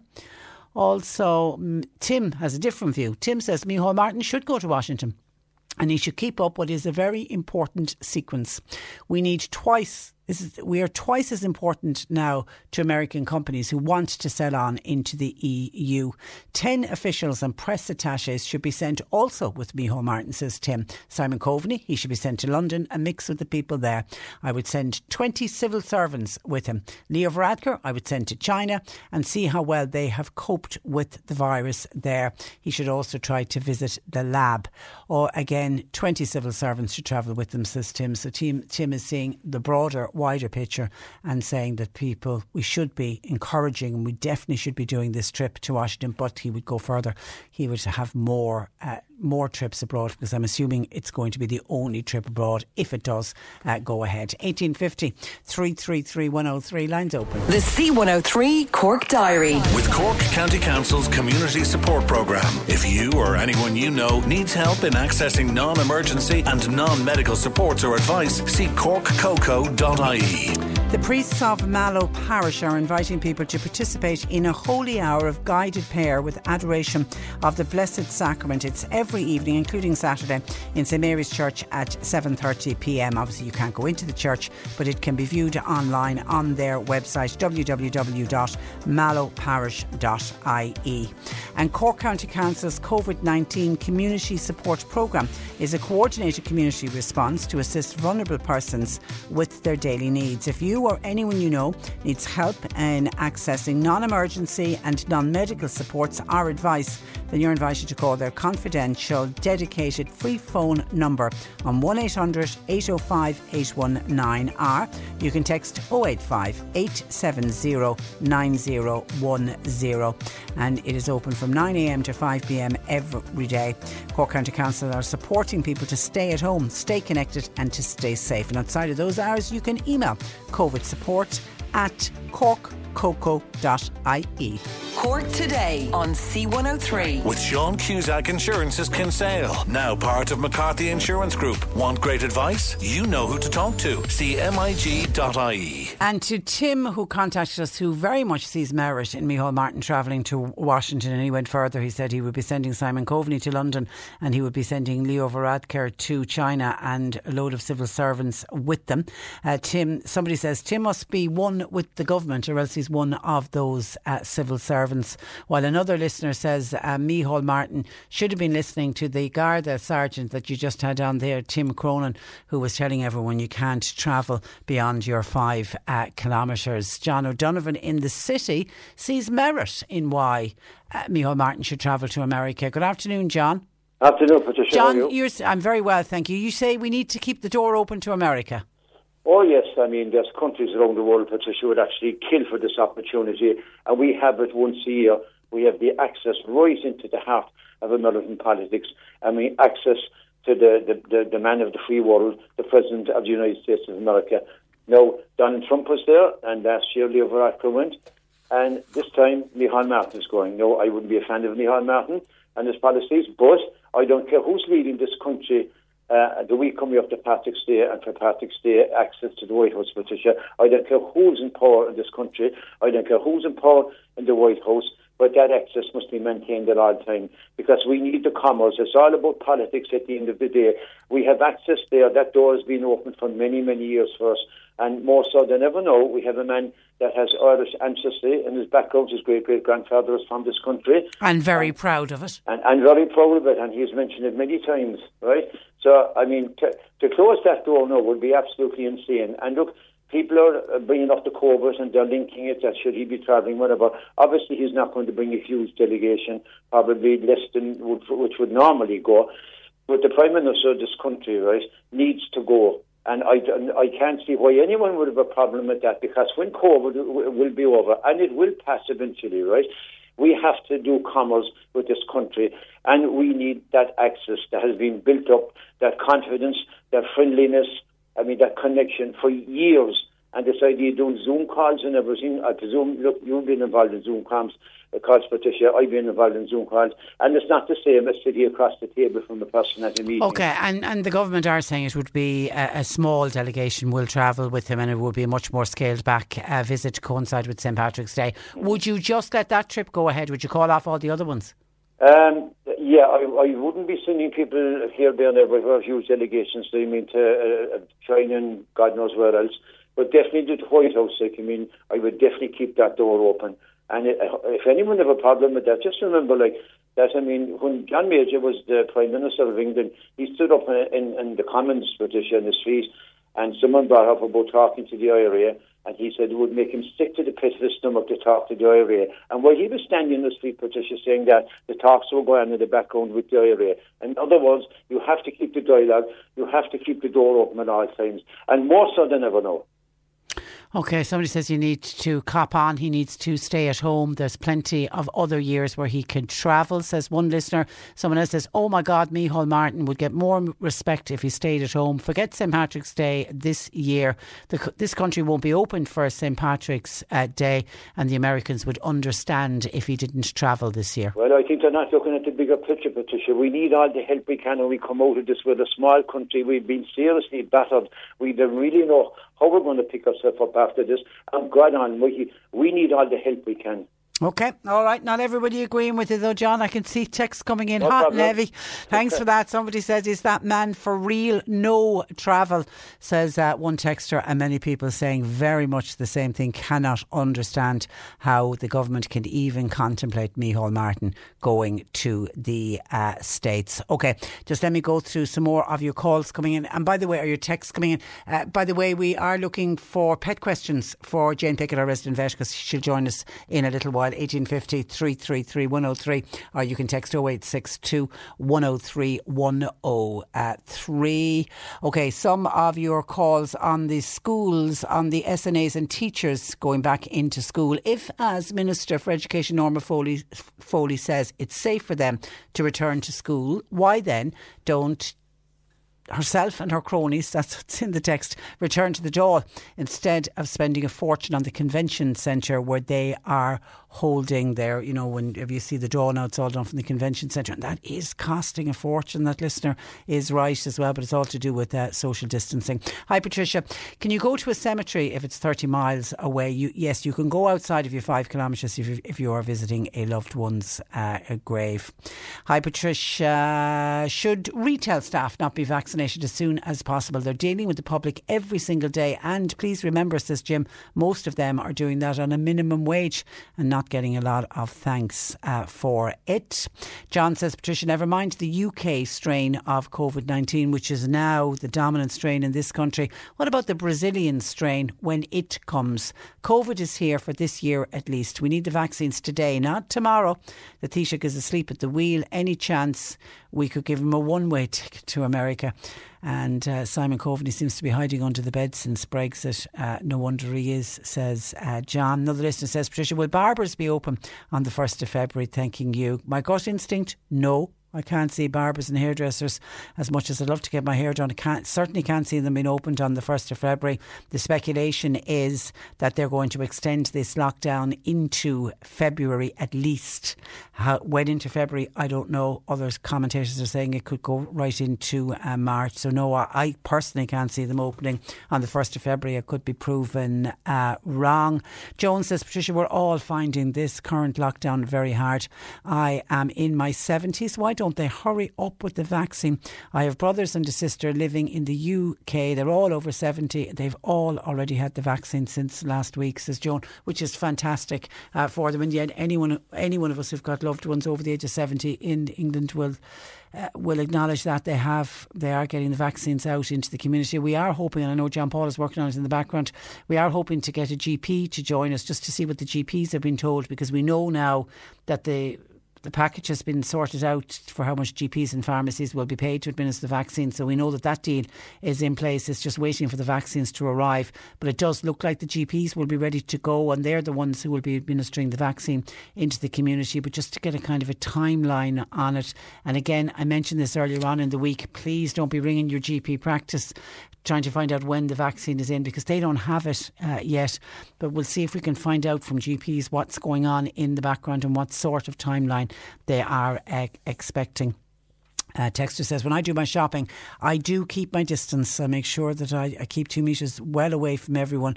With schools of five and 600 pupils, how can they possibly keep two metres apart? So, somebody who uh, certainly is in favour of the schools remaining uh, closed and uh, some of your WhatsApps coming in. What about all of the frontline staff who are working in retail, working in marts, working in the NCT that you spoke about earlier. Home carers should be staying home anyway and limiting their contacts. I don't mean to be disrespectful to carers, says this texter, but this person feels that the frontline staff in people who are out every day dealing with members of the public, that they are the ones who should get it ahead of carers. Uh, yeah, but what you what you're forgetting is if the carer brings back the COVID nineteen, and it's not a case that the carer can always stay at home. If they're the only person caring for the person, they have to get out and about to get medication, maybe to take per- the person to a medical appointment, to get shopping, to do everything else that needs to be done. So it's it's that's a very tricky one. I wouldn't like to be the person trying to do the sequencing of deciding who's going to get it first um, or not for sure. 1850 333 103. Uh, okay, that's a pet question. Thank you for that. Uh, people still going on with John O'Donovan cannot believe that uh, they that John O'Donovan wants Micheál Martin to go to Washington. Somebody says, could Micheál Martin not do a Zoom call with President Joe Biden? That's from Jim, and I reckon he's going to be doing a lot of, Joe Biden will be doing a lot of Zoom calls and a lot of telephone calls, I imagine. Also, I suppose the government ministers will be the first to get the vaccine if they're flying to uh, America. I've heard nothing about that. I've absolutely heard nothing about that. Somebody else says if Micheál Martin is going to America, then surely the best thing to do is to give him the vaccine before he goes. So there's somebody who says that's the way to do it. Did I hear that Micheál Martin is going to America? Why would he be able to do that while we, the rest of the pe- rest of the people, are prisoners in our own country? Okay, texts are coming in hot and heavy on that. People are just really upset about the notion of Micheál Martin going to uh, America. 1850 333 103. If you've got a pet question, get it in, please, because Jane Pickett, our resident vet, will be joining us. You can text our WhatsApp 0862 103 103. Cork today on C103. With Sean Cusack Insurance's Kinsale, now part of McCarthy Insurance Group. They don't just talk the talk, they walk the walk. CMIG.ie. This is the Cork Today replay on C103. It's that time of the year. Your vacation is coming up. You can already hear the beach waves, feel the warm breeze, relax and think about work. You really, really want it all to work out while you're away. Monday.com gives you and the team that peace of mind. When all work is on one platform and everyone's in sync, things just flow wherever you are. Tap the banner to go to Monday.com.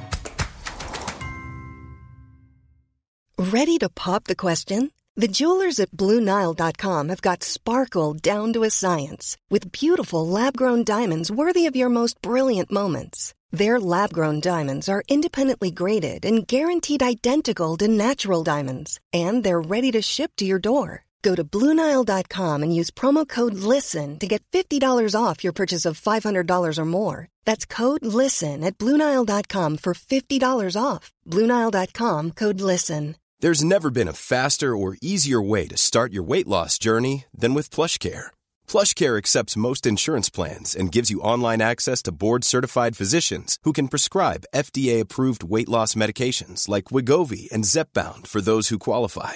Take charge of your health and speak with a board-certified physician about a weight loss plan that's right for you. Get started today at plushcare.com slash weight loss. That's plushcare.com slash weight loss. plushcare.com slash weight loss.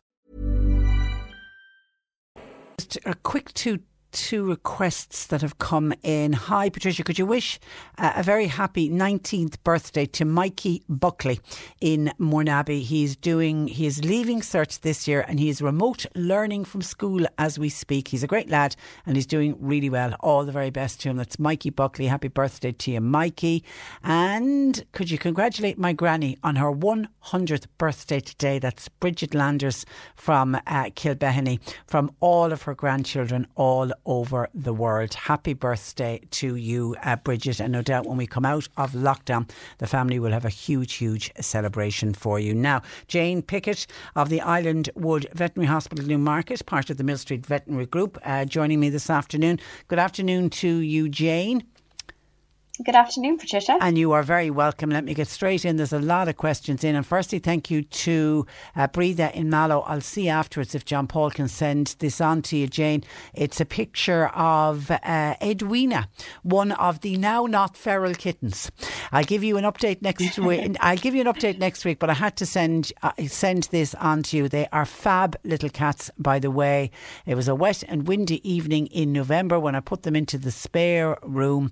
They're using all the litter trays provided uh, and they have settled in absolutely no mess and they are spotless and they've become total lovable house pets. God, she's done great work, hasn't she, Breda in Mallow?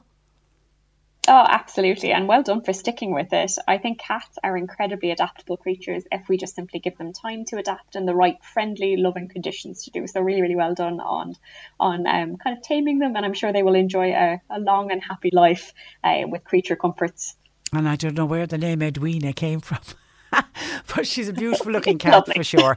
Okay, straight in. Let's stay with cat questions. Hi, Patricia. My cat is scratching under her jaw and just under one ear. I have put the drops on for fleas, but he's still scratching. He's a one year old.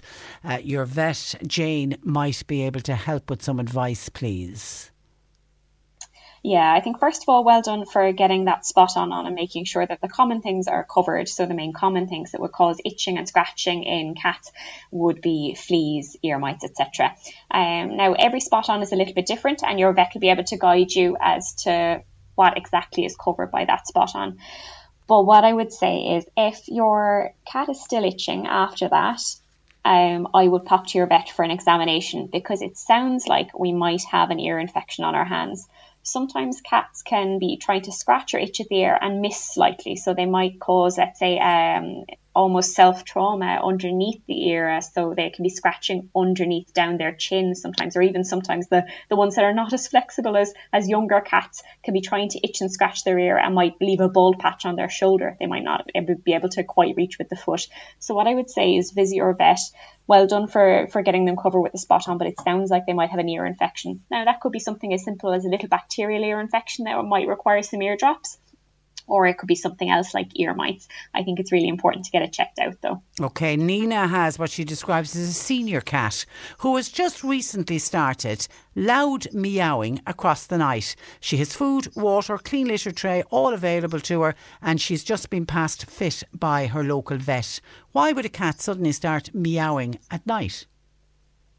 Okay, it sounds like you've covered a lot of the the, the kind of basic information. So you've made sure they have a lot of resources, lots of litter trays, plenty of food, and you've made sure that your little cat is nice and healthy. So well done for doing that. If our cat is quite healthy and there's no obvious change in environment, then it could be, if they're a little bit more senior, it could be that let's say a behavioral change associated with a, an increase in age. So first thing I'd just make sure is that there's no major change in the environment. Um, so nothing has changed with where the cat is sleeping or where you've popped its bed or anything like that, because that can sometimes really throw them off, particularly if they're a little bit older and less adaptable. Um, likewise, if you've moved furniture around to a cat, a big change could be you moving the sofa two centimeters to the right. They are incredibly sensitive creatures. So just have a little bit of a think about what might have changed. If everything is perfectly the same and our cat is healthy, then I would be a little bit concerned that there might just be a bit of brain aging change. Very similar to in humans, we can sometimes get changes in our brain function as we get older, so senility or, or let's say Alzheimer's. Now, with cats, there it is impossible to prove that this is the case, but anecdotally we do notice behavioural change in older cats in some cases, and sometimes it can present with, let's say, distress or confusion, or sometimes just being a lot more vocal, which would be the most common sign we see in cats. that might just um, have a little bit of behavioural change when they get a bit older. Sometimes it could be that they're, let's say, hearing something that they don't recognise or can't remember they're meowing, vocalizing, or sometimes it can be that there's a little bit of confusion and their, let's say, day to night pattern of when they would normally be asleep and awake um, is not quite as settled as it would be for them before. I think the main thing to do is as long as your cat has a, a, great quality of life, otherwise eating, drinking, happy and healthy, then I wouldn't be hugely concerned about it at this point. Have a chat to your vet if the behaviour continues. Occasionally there are medications that we can give to improve kind of the oxygenation to the brain if, if we do suspect behavioural change, but your own vet will be the best person to judge if that's appropriate in this case. Um, but I think well done for covering all the bases and making sure your cat is safe, but it, it may just be either some, a change in the environment or maybe a, a change in the a change in the brain with some age. Okay, hi Jane. I have an 11 year old, 11 week old puppy, and I'm wondering how soon should I start taking the puppy for grooming so that the puppy gets used to it? Okay, so I think the really important thing is it depends on what breed they are. So some short hair breeds won't require grooming apart from, let's say, a good wash for the health of the skin, let's say three or four times a year. Um, whereas longer breeds, for example, kind of Bichon Frise, Poodle, Springers, things like that, um, that would have tear, hair that would be a lot more prone to getting tangled or matted, it's important to, to groom those more frequently. I, I would say for, you know, let's say your average fluffy haired breed, uh, kind of every six to eight weeks, maybe a little bit longer if, if they're quite short um, in their haircut. But I think your your groomer or your vet would be the best person to give you advice on how frequently to groom your pet. But as for the first one, I would normally suggest once they've had their full primary course of vaccination, so they're they're let's say two weeks after the second vaccination and safe to go out and about because they have immunity to those infectious diseases that we'd be vaccinating for, then the more things we expose them to in this period, the better. I think at the moment we're quite restricted because of COVID, so certainly any kind of non-essential services, so grooming would kind of be a non-essential service, same as kind of hairdressing. Um, are, are not active at the moment. So it, it might be a little while before you can book them in. But I would say any time from kind of four or five months onwards, maybe even a little bit earlier if you have quite a brave, happy puppy, because the earlier you start having that experience, even if they don't need the groom for the, the sake of their hair, just gets them used to that uh, and that's it's exactly what this, thing. yeah, it's exactly what this person is thinking yeah. of, so that they, they, you don't have problems when the dog eventually does need to, need to go. Okay, um, exactly. Mitchelstown listener, question please for Jane. We have a Yorkshire Terrier, and we also have a pug, both males. Every time we leave the pug out, the terrier attacks him. Now we got the pug neutered because we thought maybe that would help sort things out, but the terrier still attacks him. This is how bad it got. The pug lost an eye over the terrier a few months ago, and we ended up having to go to the vets for an operation to remove the eye. What can we do to stop the terrier from attacking the pug? We'd greatly appreciate any advice from Jane. Both okay, are neutered, by the way. Yeah, both are neutered. This is a really difficult situation sometimes. If for one reason you have one, let's say, quite aggressive dog um, in a household and they, and they don't seem to be sorting out, let's say, their pecking order, it can be really stressful for everyone and dangerous uh, in, in some cases, as, as we've kind of found out with some trauma to the eye in a previous case. What I would say is this sounds like it's a serious enough issue in the household that it's best to get a professional involved. I would ask your local vet who they would recommend as a qualified certified behaviourist um, so that you can get, let's say, I suppose after COVID has settled down, um, most likely somebody to come in, assess the situation in the environment, assess how the two dogs uh, react in their own environment, because that seems to be the problem when you let them out together, um, and see what you can do to rectify the situation. It does sound like it's going to be a little bit complex, but I think the main thing is in the meantime, make sure that you're with the dogs supervised and or separate them just to limit any damage that could be done because safety is key. Yeah, because I know I had a friend of mine who had two Cocker Spaniels and did everything, went for classes, tried everything. Mm-hmm. One was just vicious towards the other one, and they ended up having to have the more vicious dog rehomed, who then went on to uh, another family in is now in a house on his own, and that dog is is the most gentle dog you could ever imagine. Just did not want to be with another dog. Mm, yeah, they're all a little bit different. It's like ourselves. Some of us are party people, and some of us prefer kind of the solitude of our own company. But um, yeah, I think cert- certainly this needs maybe a little bit more of a kind of an in-depth look at. It's Yeah. probably not going to be a simple fix. Okay, um, lots of people with puppies. I've got a German Shepherd puppy, eight weeks old. How do you stop him biting everything? Oh, give him uh, lots of distraction. This is a real, real challenge, I must admit, to manage. If it's that he's biting or gnawing at you or the family whilst you're playing with him, let's say play biting, or it's really important just for the safety of everyone to make sure that that behaviour is discouraged. Now, the best way to do that is not by shouting or anything like that. It's just by disengaging. So if they're, let's say, play biting with your hand, as soon as any play biting happens, just stand up, remove your hand, and just ignore the dog for a few minutes because they'll learn that once they start engaging in any kind of play biting behaviour with you, that the fun ends. So the best thing to do is just to kind of not engage in that behaviour and give them some time out. But if it's that he's eating everything in sight and things he shouldn't, it's really important to try and get him to chew on safe things. So um, visit your vet and have a chat with them about appropriate toys. It's really important for dental health for puppies not to pick toys that are going to be too hard and could potentially damage their baby teeth. So it's important to get puppy appropriate toys. But I think that will be the best thing to do is to try and channel that kind of all of that puppy energy and all of that kind of wanting to explore with their mouth into something constructive. So um, puppy toys or even ones that you can stuff, for example, like a Kong toy, you can stuff with, um, let's say, a little bit of their food and they can have lots of fun rolling that around and trying to lick the food out of the middle of it. I think it's really just making sure that you're giving them a safe way of explaining that, of displaying that behaviour Okay. um, and learning about the world. And you've just answered the very same questions coming from Fiona, except her a German Shepherd puppy is nine weeks old and biting and chewing everything. So the sa- same advice to uh, Fiona. Hi, I have a nearly three-year-old Springer, very excitable. He pees every time he's shown any bit of attention, and as a result, we've been un- unable to leave him uh, leave the house much. Is there any way to stop this? Pees with excitement. Peas with excitement is most likely the fact that he is quite submissive. Um, so it means that, let's say, if he's interacting with people, he's probably uh, there's probably maybe a little bit of kind of fear, trepidation. Um, and he might just be trying to make himself seem as non-threatening as possible within the animal kingdom.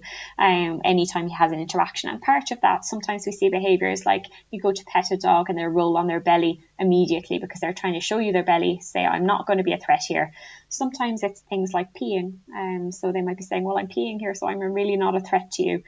It's really sometimes just that they might be a little bit of a fearful dog in some in some instances. So I think um, exposing them just very gently to lots of friendly encounters with people can sometimes help to make them more relaxed long term. But if the behaviour continues, I think very similarly, I would advise maybe discussing it with um with your vet and getting referred to a, a behaviourist because you want to be able to go out and about with your dog and have lots of nice walks. Um, so it is something that you could definitely work on. And it isn't good Um, for the dog to be that nervous either, as well. No, Yeah. exactly. We want him to be nice and relaxed and confident. Okay. So, yeah, All right, listen, working we'll leave it there. Have a good week and we'll chat next Thursday. You too. Thank Thanks, you very much. Jane. Jane Pickett, the Island Wood Veterinary Hospital in Newmarket, part of the Mill Street Veterinary Group. I go, just let me wrap up with um, some final texts in. Didn't get to this one from earlier. Uh, says Patricia, one thing that really stood out about the inauguration of Joe uh, Biden and uh, Kamala Harris yesterday, and the one thing I found so disappointing was the articles in social media reporting solely on what Michelle Obama and Kamala Harris, etc., were wearing. Okay, I get it. People like to comment and keep up with fashion, and that's fine. But it just seemed so wrong that at least two women with so much education and so much achievements under their young belts were reduced to social media noise on their chosen outfits. I thought the same thing myself because nobody was talking about the suits that the boys uh, were, were uh, making. And someone else on the inauguration, Pat says, uh, was disappointed that the owners of the United States didn't feature the people who were murdered, starved, raped, and mutilated. I'm talking about the great American native Indian, the people who helped us when we were starving in this country uh, in our uh, famine. And they were okay until the English arrived on their shores and started to carry out the destruction of these beautiful people. There wasn't one of them invited yesterday, says uh, Pat. And uh, a lot of people were disagreeing with John O'Donovan about the Taoiseach going to America, except Frick says, Hi Patricia, same as always, it's the Taoiseach, not the Prime Minister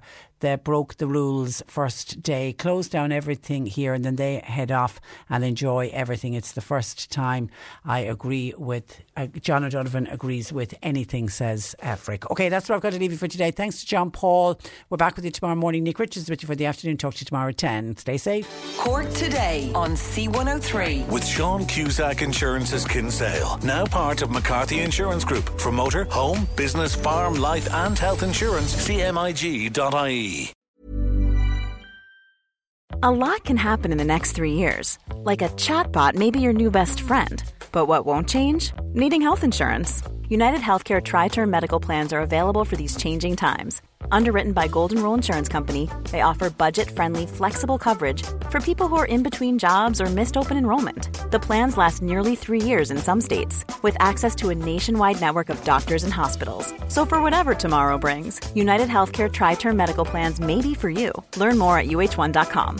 When you make decisions for your company, you look for the no brainers. And if you have a lot of mailing to do, stamps.com is the ultimate no brainer. It streamlines your processes to make your business more efficient, which makes you less busy. Mail checks, invoices, legal documents, and everything you need to keep your business running with stamps.com. Seamlessly connect with every major marketplace and shopping cart. Schedule package pickups and see your cheapest and fastest shipping options from different carriers with rates up to 89% off USPS and UPS rates. And with the stamps.com mobile app, you can take care of mailing and shipping wherever you are. Make the same no-brainer decision as over 1 million other businesses with stamps.com. Sign up with code program for a 4-week trial plus free postage and a free digital scale. No long-term commitments or contracts. That's stamps.com. Code program.